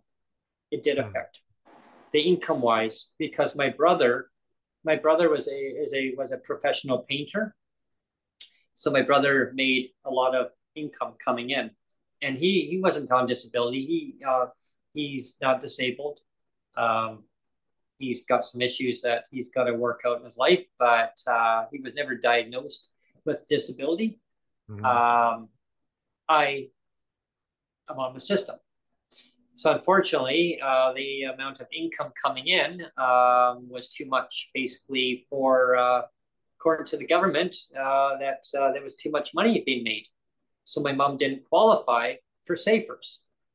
In order for her to continue to qualify, my brother would have to move or I would have to move in order to reduce down the household income to a threshold that she would then still qualify. And I thought, my God, like that that is so cruel. And I even said that right to the worker. That is so I said so and part of my language, everybody, I don't I don't mean to normally I don't swear on my show. I said, but that is so fucking unfair. Mm-hmm. And my mom says right to her, Brent, oh don't please don't talk that way. I go, so means I have to move or my brother does? I said, well, mm-hmm. good. I mean, I'm hoping he does move. My mom, oh, she got so mad with me. Then she was, she says, oh, I'd love to slap him across the face right now. I'm like, what? Because I said, well, I'd love him to move. Well, because my brother and I always never saw eye to eye, right? So of course I'm going all happy, going, hey, yay, he can move. So what it was is that my mom had to make the ultimate harsh decision in her life. After kicking my dad out, the next bad thing was kicking my brother out. Mm-hmm, mm-hmm. And my mom made it very vocal to the worker. She says, I already got rid of their their father because he was a he was an alcoholic. So what? And now I have to get rid of my son because the system won't allow me to have him living with me. He drives me places. He mm-hmm. has a vehicle. He can drive. Brent can't drive. Brent is visually impaired. Brent has a learning disability. My God, like, what are you doing? It's the system. It's how the system is designed. And that's I always stuck in my mind is how the system is designed. And yeah. I thought, wow. So unfortunately, my brother had to move. Mm-hmm. And because my mom had said, well, Brent needs to be with me. Like he has to be here. Mm-hmm. He can't be on his own unless you're going to up his income way up there. Mm-hmm. He's now going to be self sufficient. And, and, all that decision has has serious repercussions, right? It yeah, because because like like your mom was saying, I mean, your brother, as much as as, as annoying as he was to you, yeah, um, he was uh support for your mom. Like he like yeah. she was saying, he he can drive. He's a, he's a support for her like just just a physical support that that yep. she that she can get around better and do things better so when you start to break up families yep. that it becomes more of a burden for well, the other other person right so well that's, yeah. well that's what happened there is that they basically took away her supports physical supports that she had um, sure um, i was there as and my mom explained this to me uh, over many times. You were said, like the um, you were like the emotional support. I was the emotional support person for her because her and I got along and see eye to eye on a lot of things. There's things eye to eye that her and I did not see eye on to, but mm-hmm. overall, mm-hmm. um, her and I saw eye to eye on a lot of things. That she could talk to me about things uh, regarding my brother that would bother her by the hell out of her, but he would be able, you know, do compensate by being able to provide um, physically of like taking her places doing things for her um, that because she was just she tried driving she just it wasn't for her. She just she was a basket case she told me. I you know she said i'd be a wreck on the on the roads. And i said well you did the best you could. So with with that is uh so my brother had moved because uh you know, well the, the government basically said you, you made too much so you can't be here. Yeah you know go figure because so I, I, had moved. I had moved with a friend of mine, um, which fast forward, I mean, which is really great. Uh, she's a great friend of mine still, and uh, even to, to, this date, and and a good friend of Sonia's. Mm-hmm. Yeah. So we uh, Sonia got to meet her, and um, yeah, like like um, so we had found a place, and I said, well, where? And so um, it was a, a two bedroom basement suite, and and her um, her uh, sisters and her brother in laws um, house. Nice place, really good place. Uh, it was a, it's about a 15 minute walk to the bus, maybe, oh, maybe 10 minutes, 10, 15, depending on how mm-hmm. fast I walked.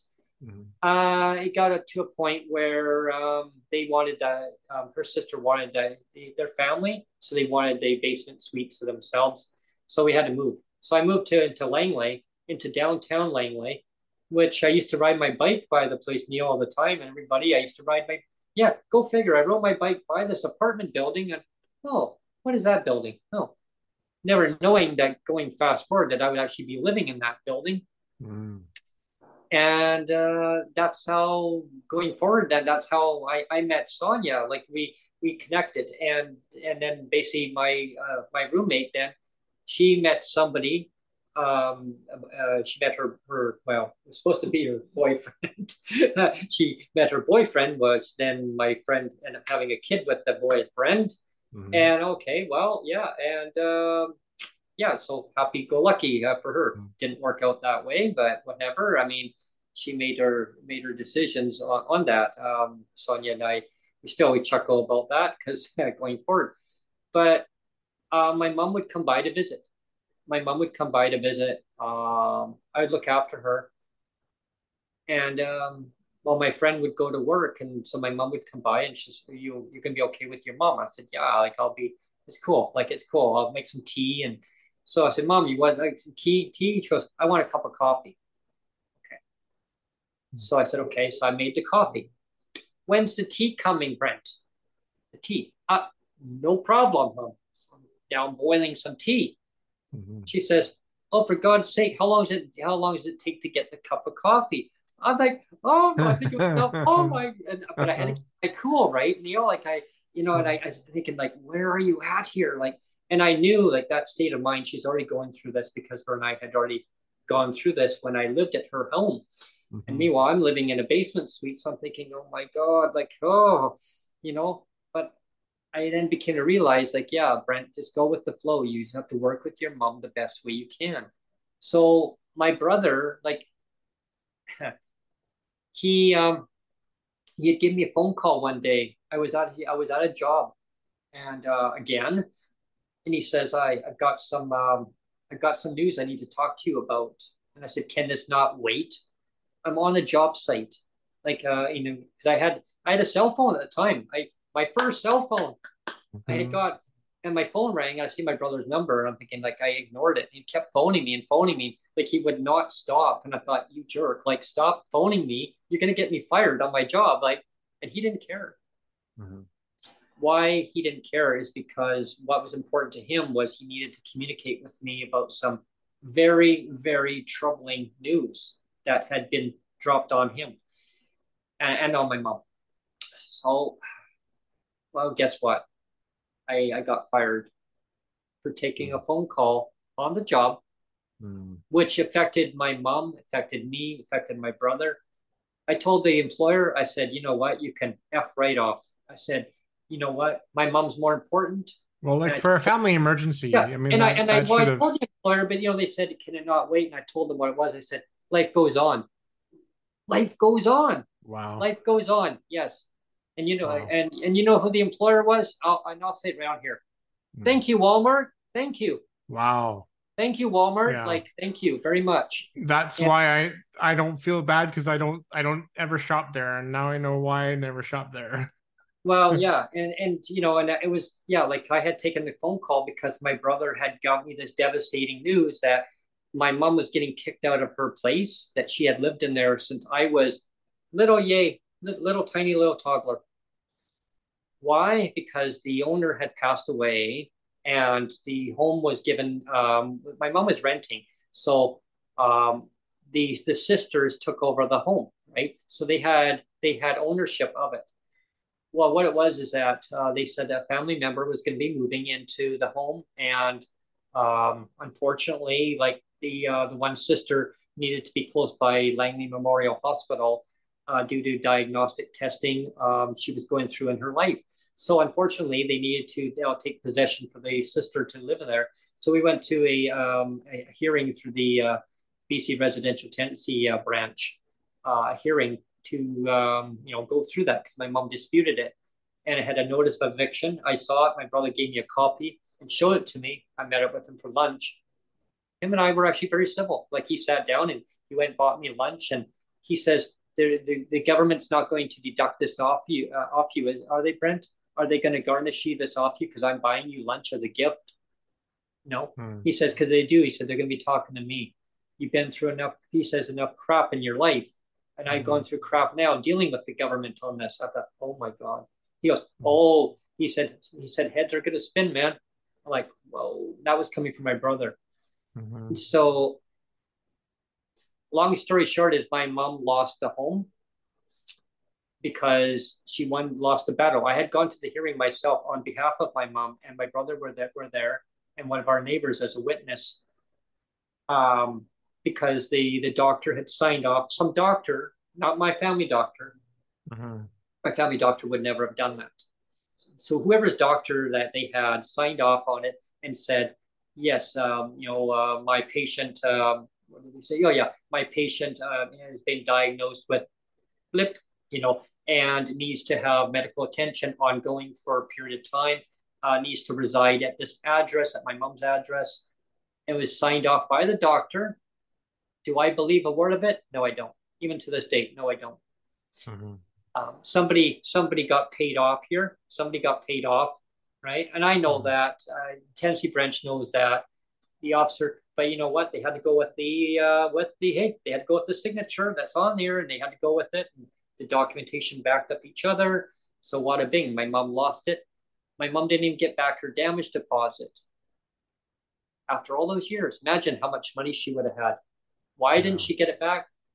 Because my brother was so upset that my mom lost the place. My brother had built a shed on a cement platform that he had put cement down and laid the cement down and put, build a, a, a basically nice, good um, um, outhouse with a roof on there and everything, and hooked up, hmm. um, you know, electricity to it. So my brother was smart. Like he, he, um, he, even though he did painting, he actually did construction too. Like he learned from um, his big brother at the time and taught him a lot of stuff in the in the trade industry. So, uh, so he learned a lot. He knew what he was doing. He got so mad he ripped down the whole shed, Neil, he took the whole shed. Right I would have, I would have done the exact same thing. Yeah, he smashed it right down, like took it out. It out. He mm-hmm. smashed the concrete too that it was on, so that mm-hmm. they couldn't use it again. And yeah. because they, because the Tenancy Act says that that it was damage done to the property because he had put foundation on there, it's now part of the property. Because mm. they, they said technically it's part of the property. He damaged it. And because of that, my mom didn't get back her damage deposit. And I said, are you for real? Like, why? Like, I said to the Tenancy branch, I mean, wow. I said, so you tell my mom after how many years that all of a sudden she loses her home and my brother's not supposed to be upset. I said, not that I condole what he did. I said, but I don't blame him for what he did. They're like, mm-hmm. and the and the and the the the officer of the Tenancy branch says, take those words back. I said, I will not take the words back. I said, yeah. do you know? I said, what this will do to my mom? And what it did, it did. It did actually deteriorated my mom's health. Mm-hmm. They were warned. The neighbor Every, warned, everything's connected, right? Everything. Well, the, the lady warned uh, the, when my neighbor warned that the uh, the branch said if you take away her home, her health is going to deteriorate down because that's all she knows. And what mm-hmm. it was is that she found another home on the next road over, and my mom called it the dungeon. It was a cement wall. There was a wood wall on the other side. She couldn't put no pictures up. Mm-hmm. And it was just, it felt very cold. It was just not warm. It was a tiny little place. Uh, and I saw my mom's health going all the way down. We then had to put her into a home. And uh, yeah, after that, um, she went right downhill. Uh, mm-hmm. I met, met up with her in Fort Langley. Her and I would go for a tea. I took her for a muffin. And, um, and I remember I was working at McDonald's at the time customer customer care. I had just I had just got my uh, a badge. Well, actually, I got the badge actually after. Yes, that's right. A magnetic badge that I was given because they they they really uh, saw that I provided great customer service, and I was given a, a gold a gold um, badge to wear mm-hmm. uh, as a magnetic one on as customer customer care specialist. Customer mm-hmm. care specialist. I remember a day I started I was working, um, and it was in the uh, it was in the summer, and I said this on my last podcast, July twenty first, two thousand and six. and I had gone into work, and I was asked to, I was asked, he asked if I could come in a little bit early, and I said, well, um, I said, uh, yeah, okay. Like I, yeah, it was an afternoon shift, and I was asked if I could come in, come in at um, like the, in the morning because there was some uh, activities going on, and they wanted to uh, prepare, like get the things going, and the and so I had to get things stocked up and ready to go for a huge rush. So I got in there, uh, but I got a phone call. I had just I got up and got my morning going. I think I got up at seven o'clock. Yeah, it was, it was yeah, it was seven o'clock in the morning. I got up and watched the news, and I'm sitting here having a cup of coffee. I just had my breakfast, and at eight thirty one in the morning, I got a phone call.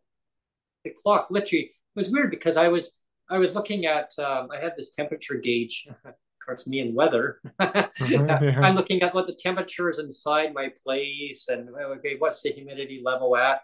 And I'm looking at it. I was watching something on the news, and I they were talking about weather, and I thought, oh, okay. So I looked over at my temperature gauge, which was sitting right beside me, and I looked, and it the clock had literally just turned, like literally turned at 8:31.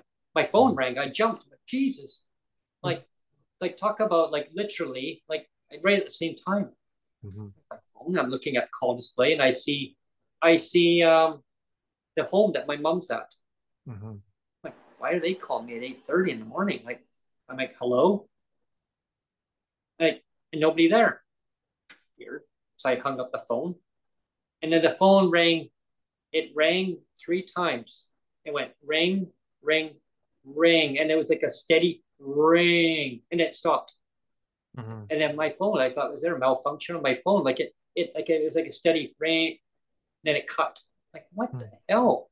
And so I, I called back to that number. I thought like it was, uh, it was like something telling me like, and so I called back and I'm like, okay, you called, like who's this? And so I said, who is? Oh, oh yes, hi. Um, we just tried calling you uh, once. Um, we have just called you. I go, no, you tried calling twice. No, we, we called you once.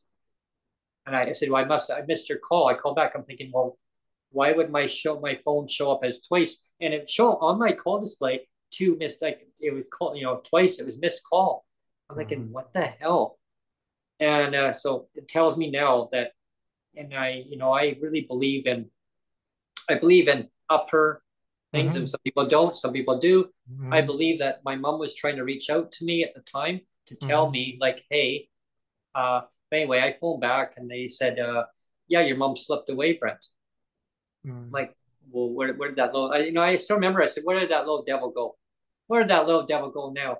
Because, you know, they used to call and tell me like, uh, you know, hey, we're having a problem with your mom. Like she was, uh, she was kind of out of her mind and she would uh, be lashing out at people and she was never that way. Like she was always very kind, uh, very warm hearted person. Like she would do anything for anybody. But she said, uh, "Yeah, your mom slipped away this this morning. Well, where did she go, Brent? She slipped away." I go, "Okay, I, I got," and I said, "I got that. Like, what are you telling me? Your mom passed away, Brent." Oh, and I my jaw dropped. I literally dropped the receiver, and I I was like stunned, like I was frozen, like I didn't know. And I hear this, "Hello, hello, are you there?" And I so I pick up the phone. I go, "I'm here." Okay, so what happens now is that what do we do with her body? Oh, excuse me? Like, what, what do we do with her body? Like, and I, I thought that seemed kind of morbid. Like, it was like really like, I'm sorry. Yeah. Like, how can we, like, how can we work with you? And I, we tried phoning your brother, but there was no answer. I go, well, that's the only number I have. So you'll have to keep trying. Like, I was just like, I got the phone. I hung up the phone. I just hung up the phone on them. And I was just so devastated. I went to work crazy Brent, crazy, crazy, crazy Brent. I should have phoned in. Sonia said, if I would have known you back then, you I would have said, no, you're not going to work. Like I, but somebody told me that my mom would have wanted me to carry on and focus mm-hmm. on the positive. So mm-hmm. I went and I pushed myself to go to work. I ended up going to work, uh, leaving about uh, an hour and 20 minutes into my shift. Mm-hmm. But when I got there, and I want everyone to really listen to this part here, um, when I got there, I told them what happened, and everyone was very um, totally beyond understanding. Like they, they, every single person working there, customers, every all the employees, management, They all Mhm. came to me and they all gave me a group hug. Mhm. They said, like, go home. If you need to go home, go home. And I I just kind of moped around for a bit, which is understandable, right? I was trying to cope hearing the news, and I just I could not. It took me a long time to cope, uh, get through it. But here's the part I which really freaked me out. A Mhm. good friend of mine who worked for uh, Coast Mountain Bus Company, uh, he retired from there. I still stay in communication with them every so often. He I've taught- had I've had some great bus drivers Yeah. through the years. I mean, yeah. but he did um but he did um he actually did um planning for them he did Mhm. planning like he taught me about planning about what he does on the routes and stuff it was so cool like him and i meet up for coffee Mhm. for some reason he showed up on my job that morning he came in opened up the door like the door like he and it was like you know just like these bars on the door and it was like the the store was kind of designed as the old replica replica way back in the 1950s 60s type of uh deal. Mcdonald's was going through a trend at the time. A lot of their stores were they had um like the 50s 60s type of sitting jukeboxes and Mhm. he literally opened up the door like that and he's standing there and he looks at me. And i was i was mopping the floor at the time and i stopped and i i looked at him. He looked at me he goes hi and i literally dropped them off. i go leonard how are you yes the question is how are you and like i hadn't told anybody what happened Mhm. and he says, I go, Oh, I'm glad that you came in today. He looks at you, Are you okay, Brent? And I'm looking at him like a blank look on my face. And I Mhm. literally, like, I literally started just bawling my eyes out when I Mhm. saw him, right? And he says, Oh my gosh. He says, and I, t- I told him what happened. He goes, I knew it. I knew it. I knew there was a reason why I had to come here today. He said, I woke up this morning and I was going to go somewhere else for coffee. And I said, No, I, I want to go and see Brent today. I have to go and see Brent for some reason. Mhm. He didn't know why, but something Mhm. told him he needed to go to McDonald's. And the reason what he he's actually a priest. Mhm. He's actually a priest Mhm. also. And I didn't like I, I knew that at the time. So something must have told him he needed to Oh be yeah, there. there there's no accidents. There's no accidents. when There's, it there's, comes- it's not even coincidental. Like there's Yeah. things, Yeah. and I've learned that in life is that there's reasons why things happen for reasons. Yeah. And and even like to this date, I think back and I, I got a, a text message from my aunt who uh who said I'm I'm thinking about your mom today, and your your mom is a very dear person. And so when I when I say to people, I, I know this is a long podcast, so I, I hope people really enjoy it, but um when I I learned about her, like my mom was always my mom because that's who I who I knew who had brought me up. But I got to know who my mother was, right? As I explained earlier in the podcast. So I would go to visit my mother, who lived out in uh, Port Alberni, Mhm. and uh, with uh, with my stepdad, who I always called as my stepdad. He wasn't really my my dad, but he always took me on as as his son, as his son, right? I mean, him and I would, you know, just sit around and, and, and just joke with each other, and uh, yeah, it was it was good. Like he would he would take me out for drives and stuff. We'd go out for a drive, and uh, yeah, Bernie, you're gonna come along? No, you and you and Brent go out, and took me out to Tofino and all these windy roads, all the way out there, and I see all these crashy waves, and it was fun times. And a bear jumped out right in front of us. He skidded his tires, Wow. almost into the bear. Oh my god, that would have been bad. And I was like, cool.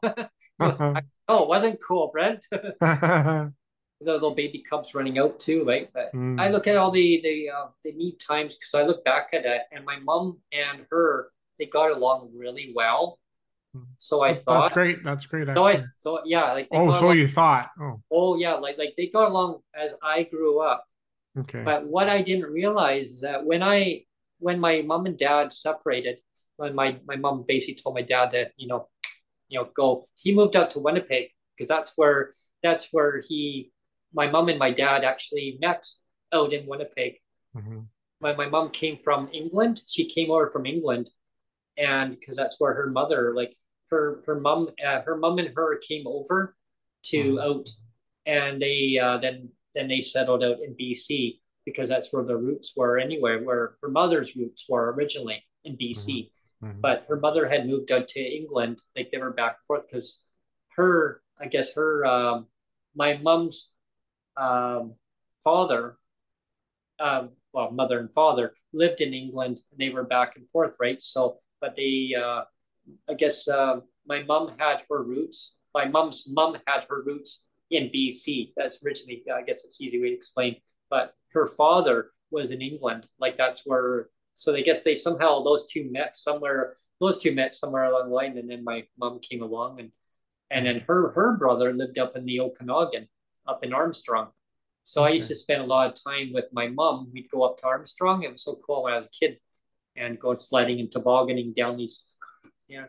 So uh, anyway, getting back to that is, so I spent a lot of time between my mother and my mom. But my mom, my mother would make me feel very awkward when I was a kid.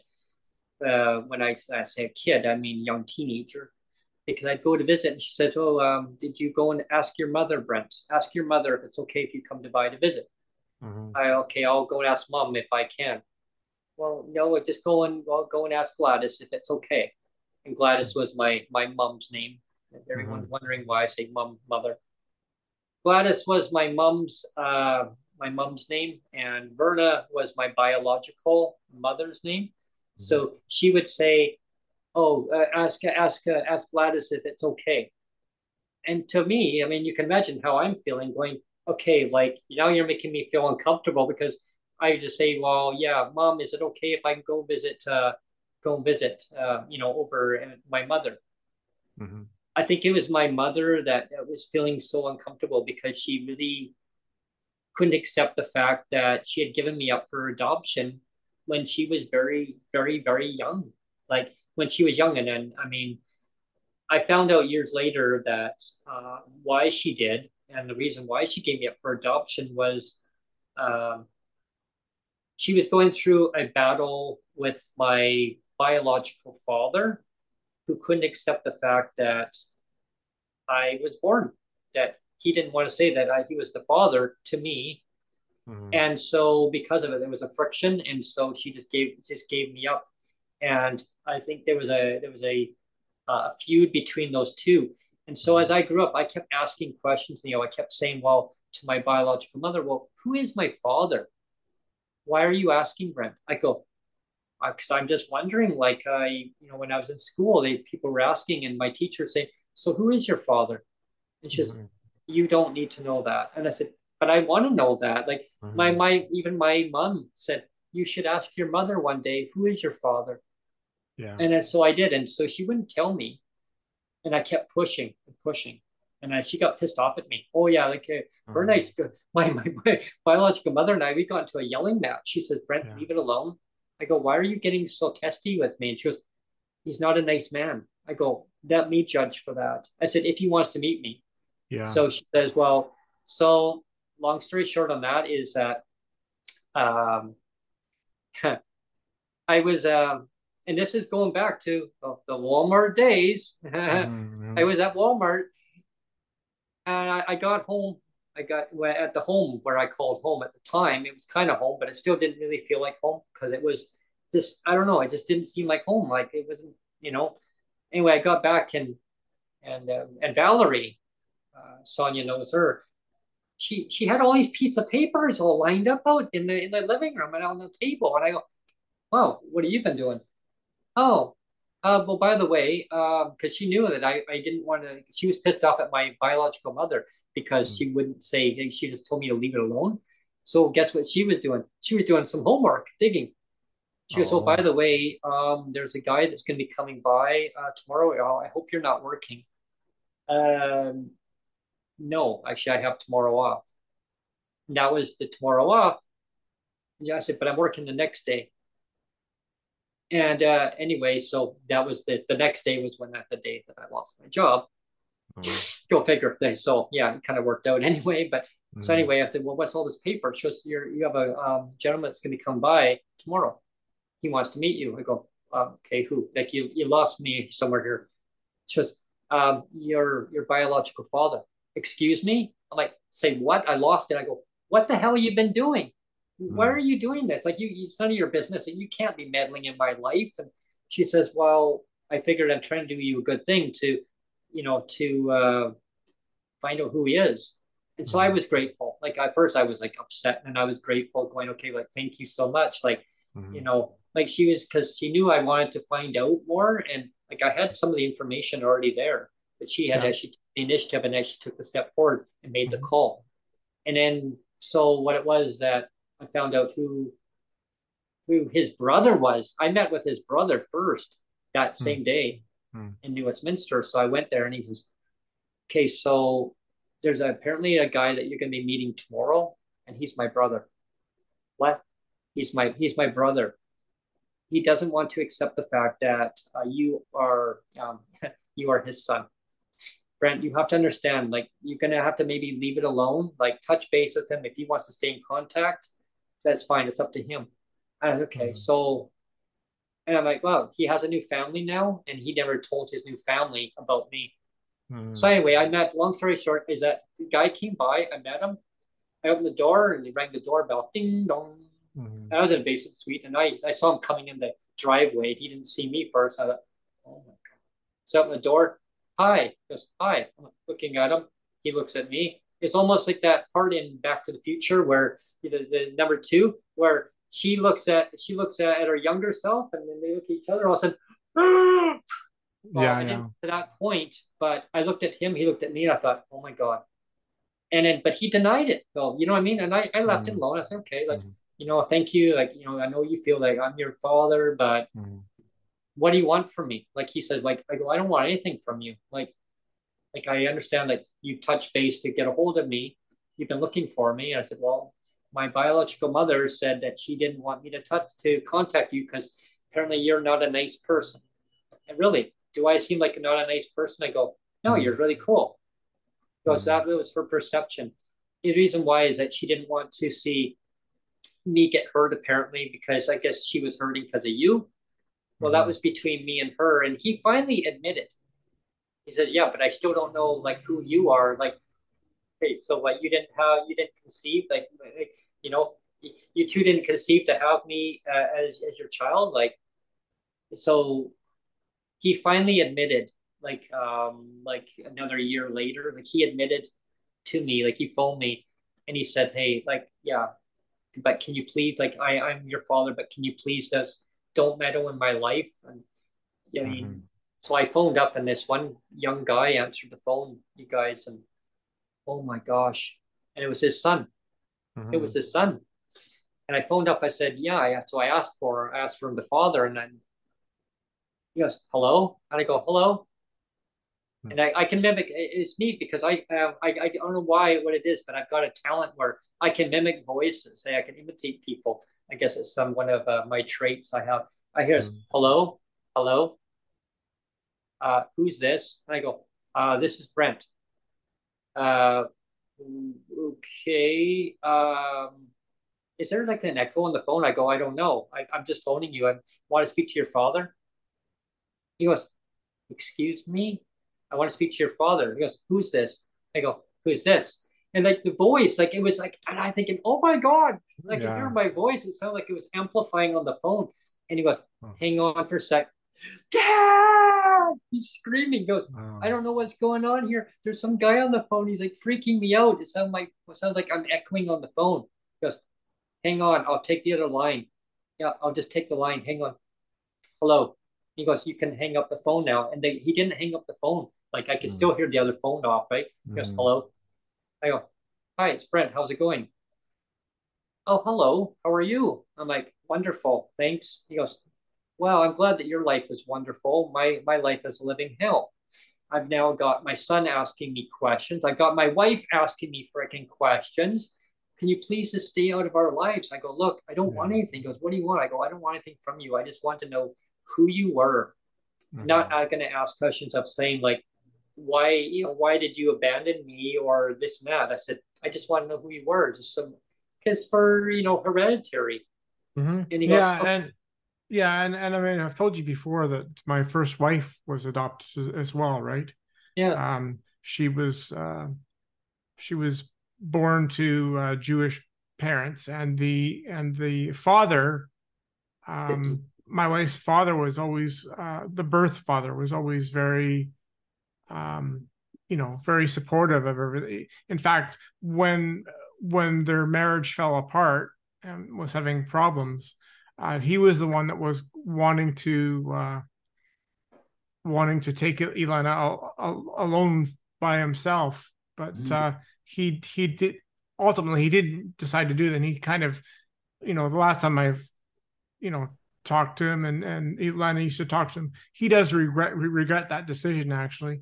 But it's funny because, um, you know, you're you're right about adoptive uh, adopted uh, kids wanting to know about their history, right? Because oh, absolutely. That, that, that was a big big thing with with Ilana, and so she finally met her her biological mother, and um, you know, and and Ilana was always very shoot from the hip. She always was like very honest, very blunt. She she wanted to know like truth, right? And so she she never really it's like she's just like point blank. It's like um so so she said to her mom like now that you know that now that you've seen me and you know um you know who I am um do you regret your decision? And uh and she's like she's like no absolutely absolutely not. And of course that really stung you know that really oh, really stung. And and uh because this is the this is the very first time that she's meeting her mom. Mm-hmm. and it was like the first and only time you know it was like uh, one time deal first and only time. And i i wasn't uh elena's husband yet. Like it was it was about a year before i hooked up with her actually elena and she she she would always like relay this story about her meeting her mom for the first time her biological mom. And it just floored her that that her mom was not remorseful at all. Like she she's like, no, I'm I'm happy with the, the, the, decision I made. I don't I don't regret it at all. And Elena's like, you got to be kidding me. It just it really really stung, you know. Oh yeah. Um, well, but it, but but having said that though, and I know I, I know again it's it's your show. Yeah, yeah, I, yeah. I, I just wanted to say that uh, having said that, I mean you know things work out sometimes for the better in the sense that I mean, Ilana was adopted to um, amazing, amazing, amazing uh, Dutch um, parents. Uh, like her, her, her, her parents that she was adopted to. I always, I always said that even though there was really um, no, you know, physical resemblance necessarily, it just like it just felt like like they were her physical physical parents. You understand? Like, yeah. You know, you know what I mean. You know what I mean? Like oh, totally. Yeah, phys- that's, that's physically they were her like uh, like as an outsider coming in and and getting to know her parents. I'm going like I, I'm I'm going to her like these are your parents. These are your physical parents. They are they are the ones. And I mean, you know, and if if she wasn't adopted, I would I would have never have uh, met Ilana. Like her life would have been completely different.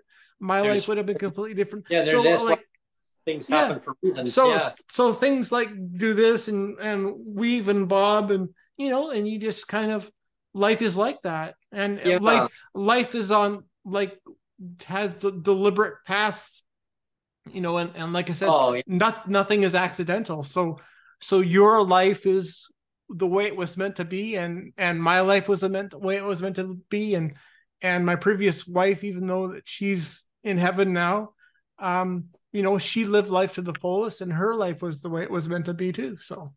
There's reasons uh, and that's one thing i've come to realize in life there's reasons why things happen for reasons. Um you know and i'm like i'm grateful um to have known my mom um and so I would always stay in contact with uh, with my mother, right? Uh, because then I would say, you know, she says, "Oh, I miss your, I miss your mom, Brent. I miss," and and at that time, she actually finally started saying, "I miss your mom, Brent." And I thought, mm-hmm. I said, "Thank you." Like I'd say to my biological mother, I said, "Thank you." Like, thank you for saying that. And I then I then felt very comfortable explaining to her why, like why I'm thanking her, and she goes, "Why?" Like, and then I said, "Because you used to call my mom." By her name, which is fine, which is mm-hmm. fine. But mm-hmm. used to say, when I would say mom, you'd say, well, you would say her name. And like, uh, and she was, because I felt very uncomfortable, I could never seem to always accept the fact that over that many years, I go, why, why was that? Just because I never wanted to give you up, but I felt I had no choice at the time. I go, right. And then I, then I, I waited for that opportunity because she didn't know that I knew. I said, right, I guess that's the time that you um, you tried fighting my mom in court to try and get custody of me. Mm. Just how do you know that? Like she was mm. twisting things in a way that I, I was waiting for that opportunity, right? And mm-hmm. she was, you weren't supposed to know that. I go, my mom wanted me to to know that as I grew up. I said, and like she waited till my mom and my dad had separated. She waited till there was vulnerability and to mm-hmm. see. Uh, she tried testing it in court to see if my mom was stable enough to, even though she was single mother, bringing mm-hmm. me up, mm-hmm. but wanted to see if she could actually get custody of me, a custody custody battle. Mm-hmm. And I thought, oh my god, like, and I I heard about that many years later, and I thought, and I you know I forgave her, like her and I would talk, like I always stayed in contact, and God rest her soul too, because she passed away in 2015. So mm-hmm. people go, oh my gosh, you lost two mothers. I go, yeah, I lost my mm-hmm. mom in 2006, but I lost my mother in August of 2015. Mm-hmm. Um, and I was living, I was living in downtown Langley at the time. And Sonia remembers that. Yeah, I remember that. We were, yeah, we were watching, we were watching TV or something. And I got a phone call from my my aunt that told me that uh, that her uh, her sister passed away, that my mom, my mother passed away. Mm.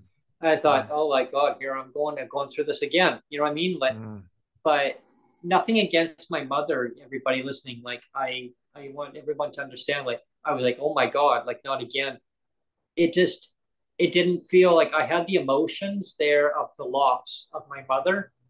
I really had the loss of my mom because mm-hmm. that's who I grew up with, and mm-hmm. I, I was still very upset. I mean, don't get me wrong. I, you know, someone said, "Oh my God, friend, how could you say that? Like, how could you not feel the emotion of the loss?" I did. It really hurt me. Like, it really set home because I would, because after I lost my mom, I was still able to talk to my mother about how I felt, what I was going through. Um, my mother, my mother would phone me up while she was going through her term terminal illness, um, and I, I was able to talk to her a lot. Um, and she kept telling me, "I'm sorry, Brent. I don't. I didn't mean to put you through hell, through life." And I, I said, "Do you have any regrets?" And I said, I know you're, I know you're dying, mom.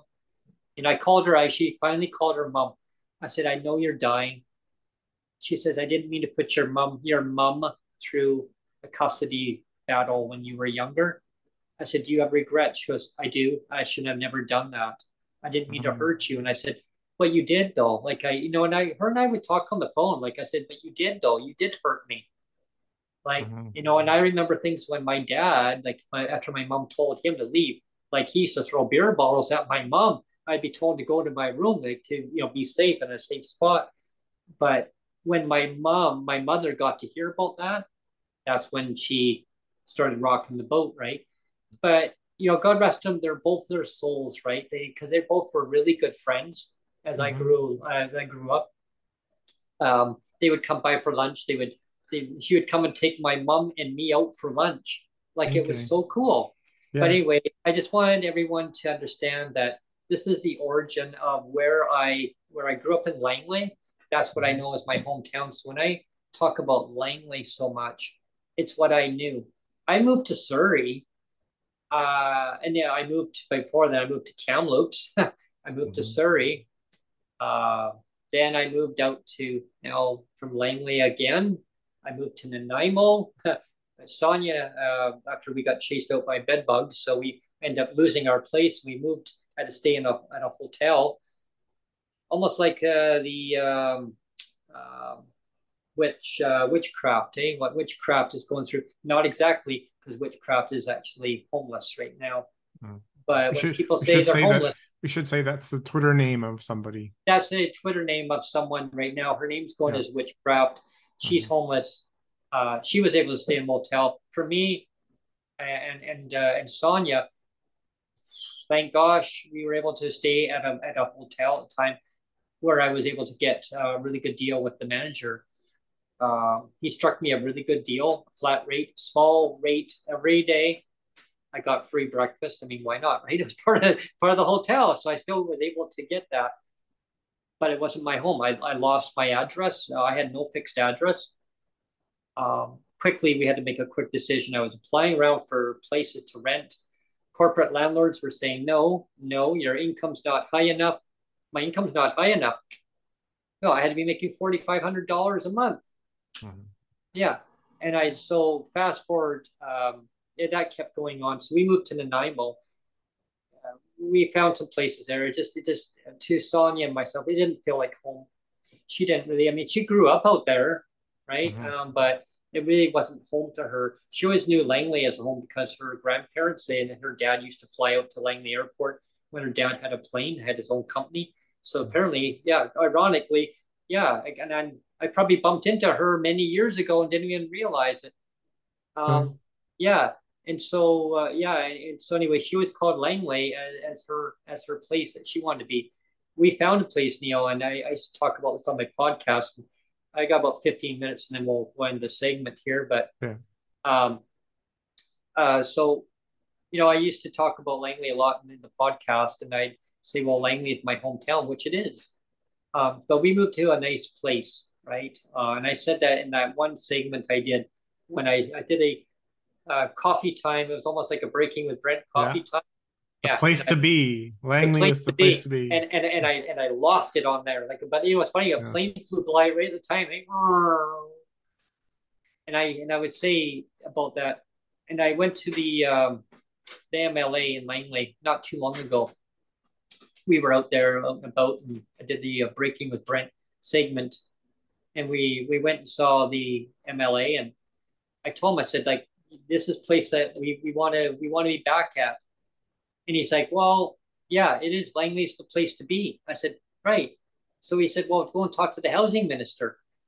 Well, we did. We told him we talk, did talk to the housing minister, and we said, well, it's where we want to be. And ironically, the housing minister is the one who we wanted to come onto the show.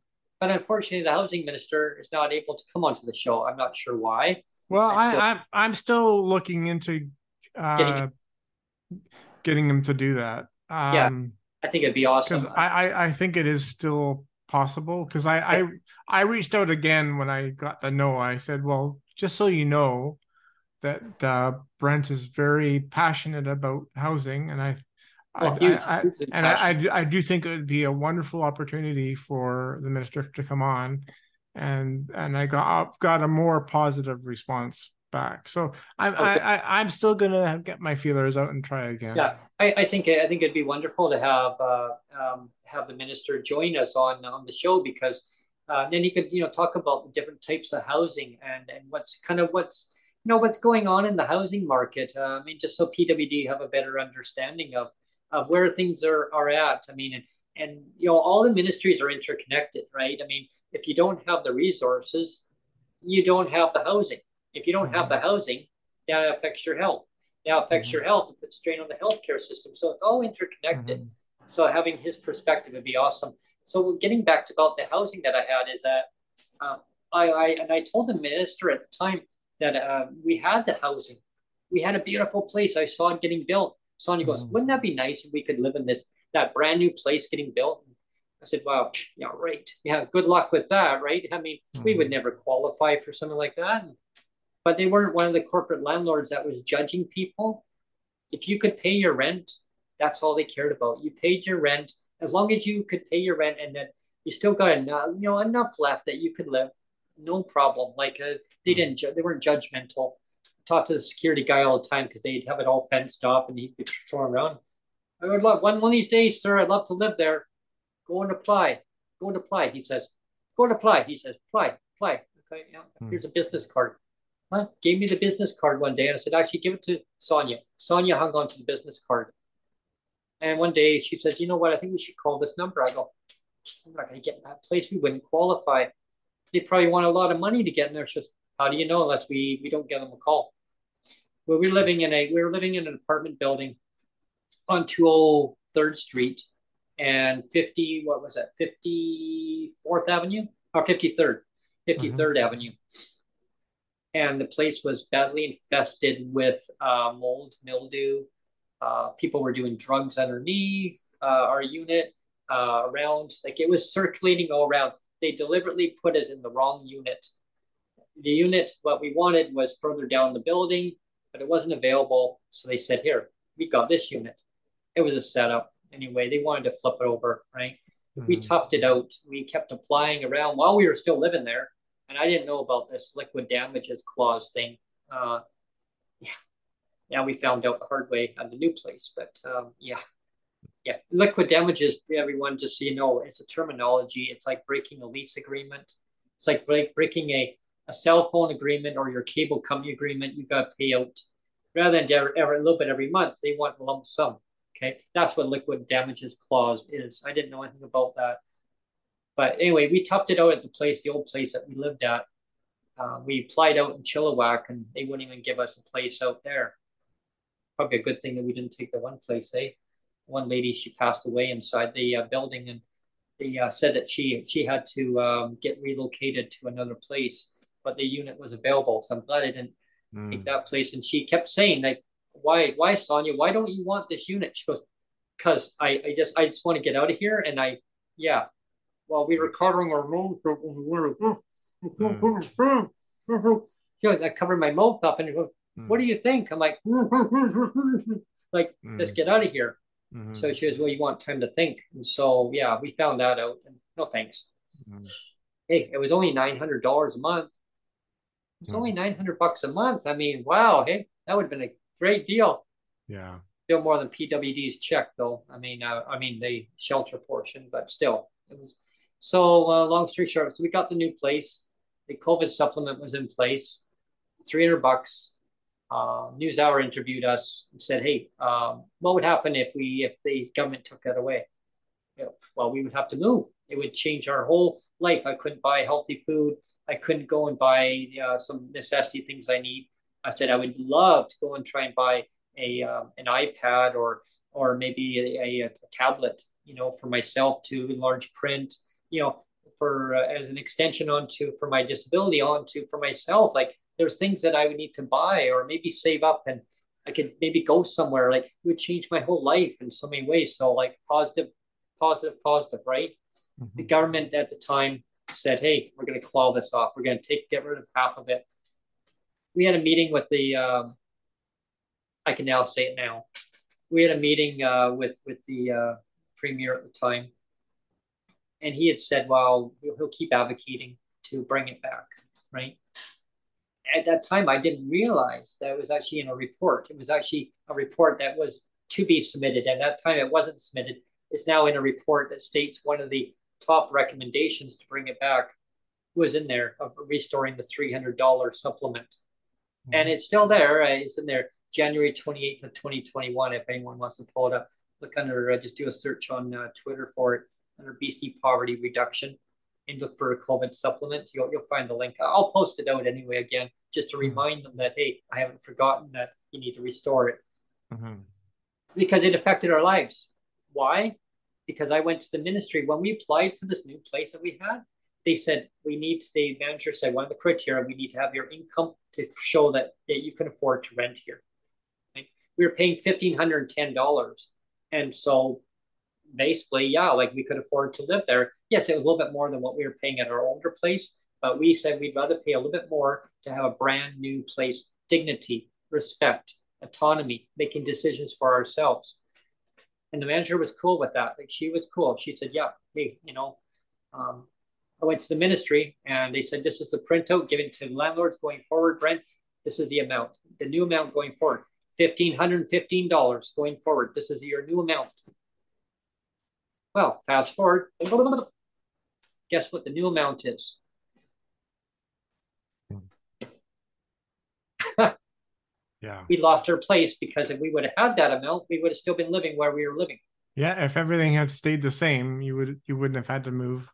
Yeah. But we got pushed into another unit in our building because the land, the, the manager at the time, they had an alternative uh, situation they were doing. They cleared up two floors of people. They wanted to turn over. So we had a mm. choice of getting another unit of $1,775. We couldn't afford that. We tried.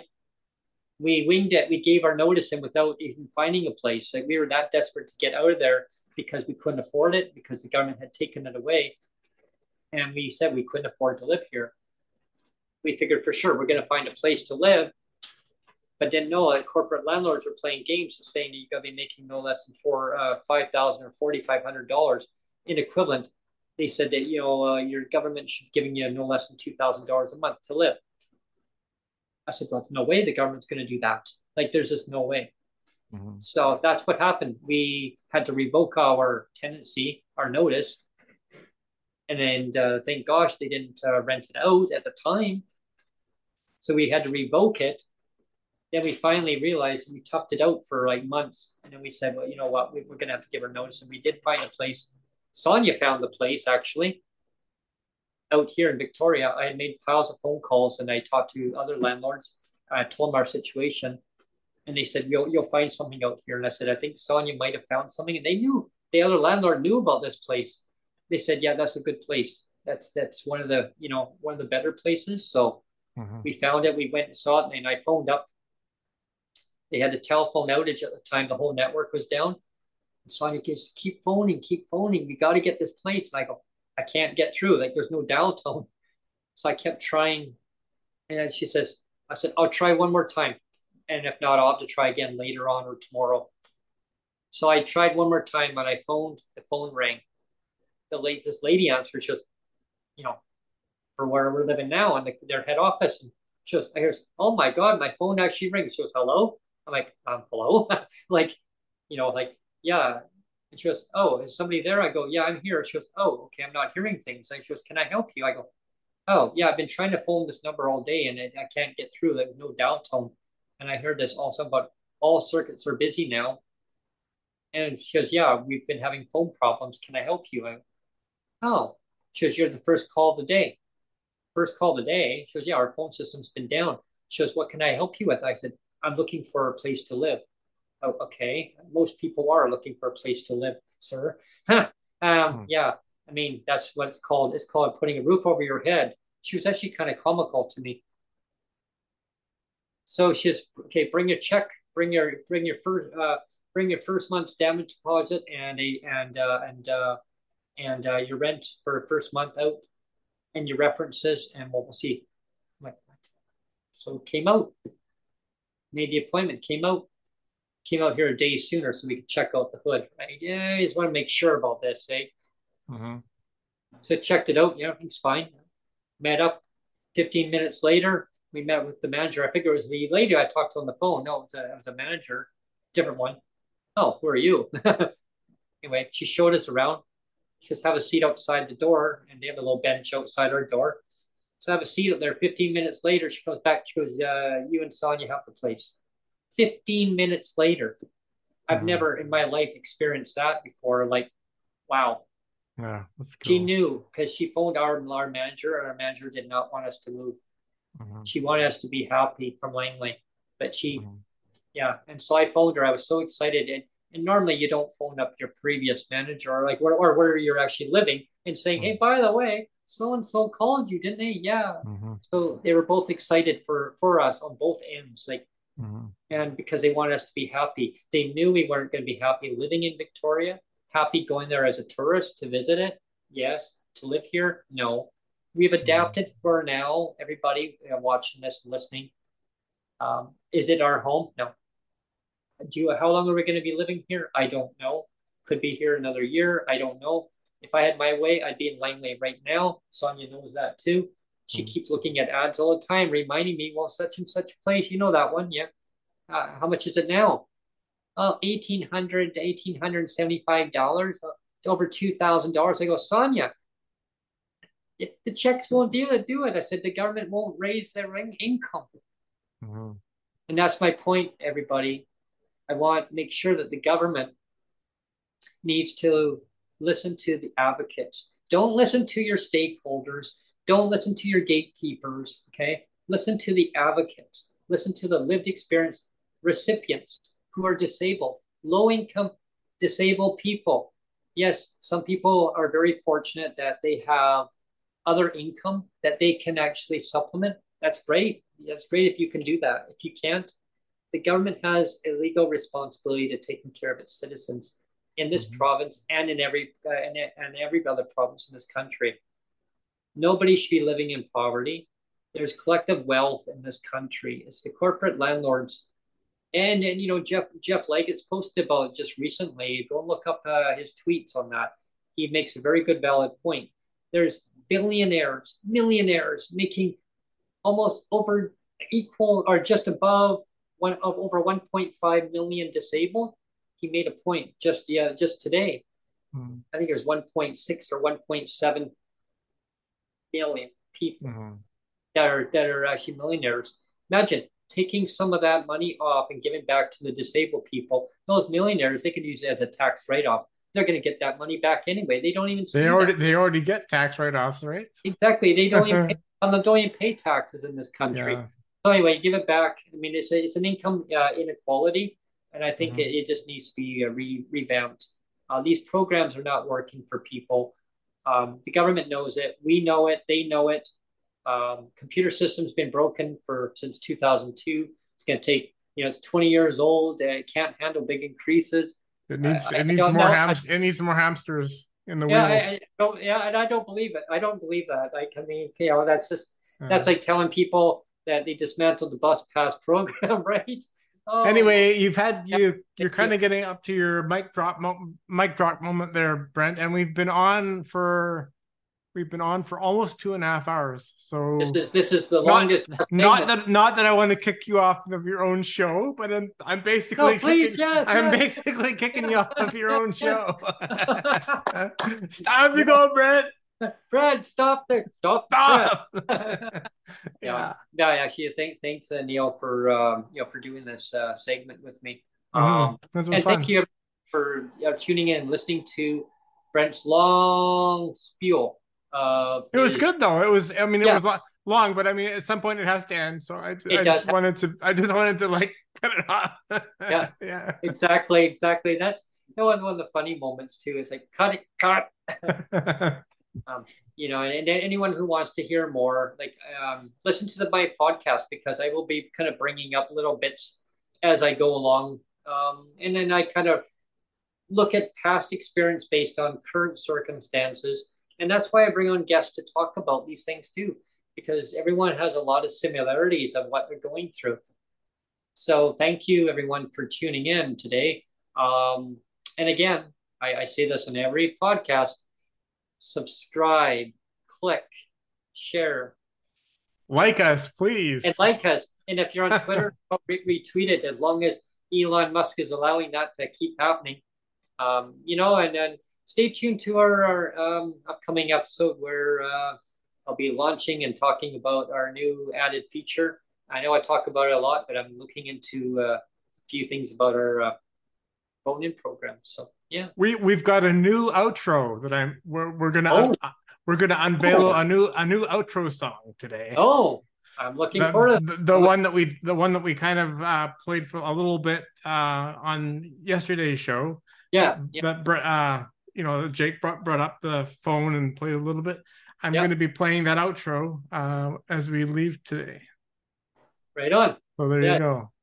And uh, that sounds really awesome. And our, our next guest is actually on Monday. Uh, oh, our next guest is on Monday. So uh, that will Sheila be Malcolmson, the Honorable, Honorable Sheila, Honorable Sheila Malcolmson, MLA for for Nanaimo. So and, we, uh, and we promise there'll be no darts thrown. There'll be no darts. No thrown. darts. No, no, yeah, only at the darts. only at the policy, not directed at her. We, we we are very we are very harmless harmless yeah. people. well, exactly. You know, and that's it's all about policy. You know, it's all about the policy. All yeah, policy. it doesn't matter which, which government it is. It's on, but it's on who wants to keep that policy in place, right? And who wants to change it, and that's that's what needs to change. It's who wants to change it. Yeah. Interesting show coming up on uh, on Monday. Uh, it will be. I'll be advertising awesome. it out soon. Yeah. Awesome. Anyway, thanks, thanks everyone for, thanks for, for tuning in. in and yeah. listening to me ramble on. Brent, here comes the cane. Here comes the cane now. Bye, everyone. Thanks, everybody.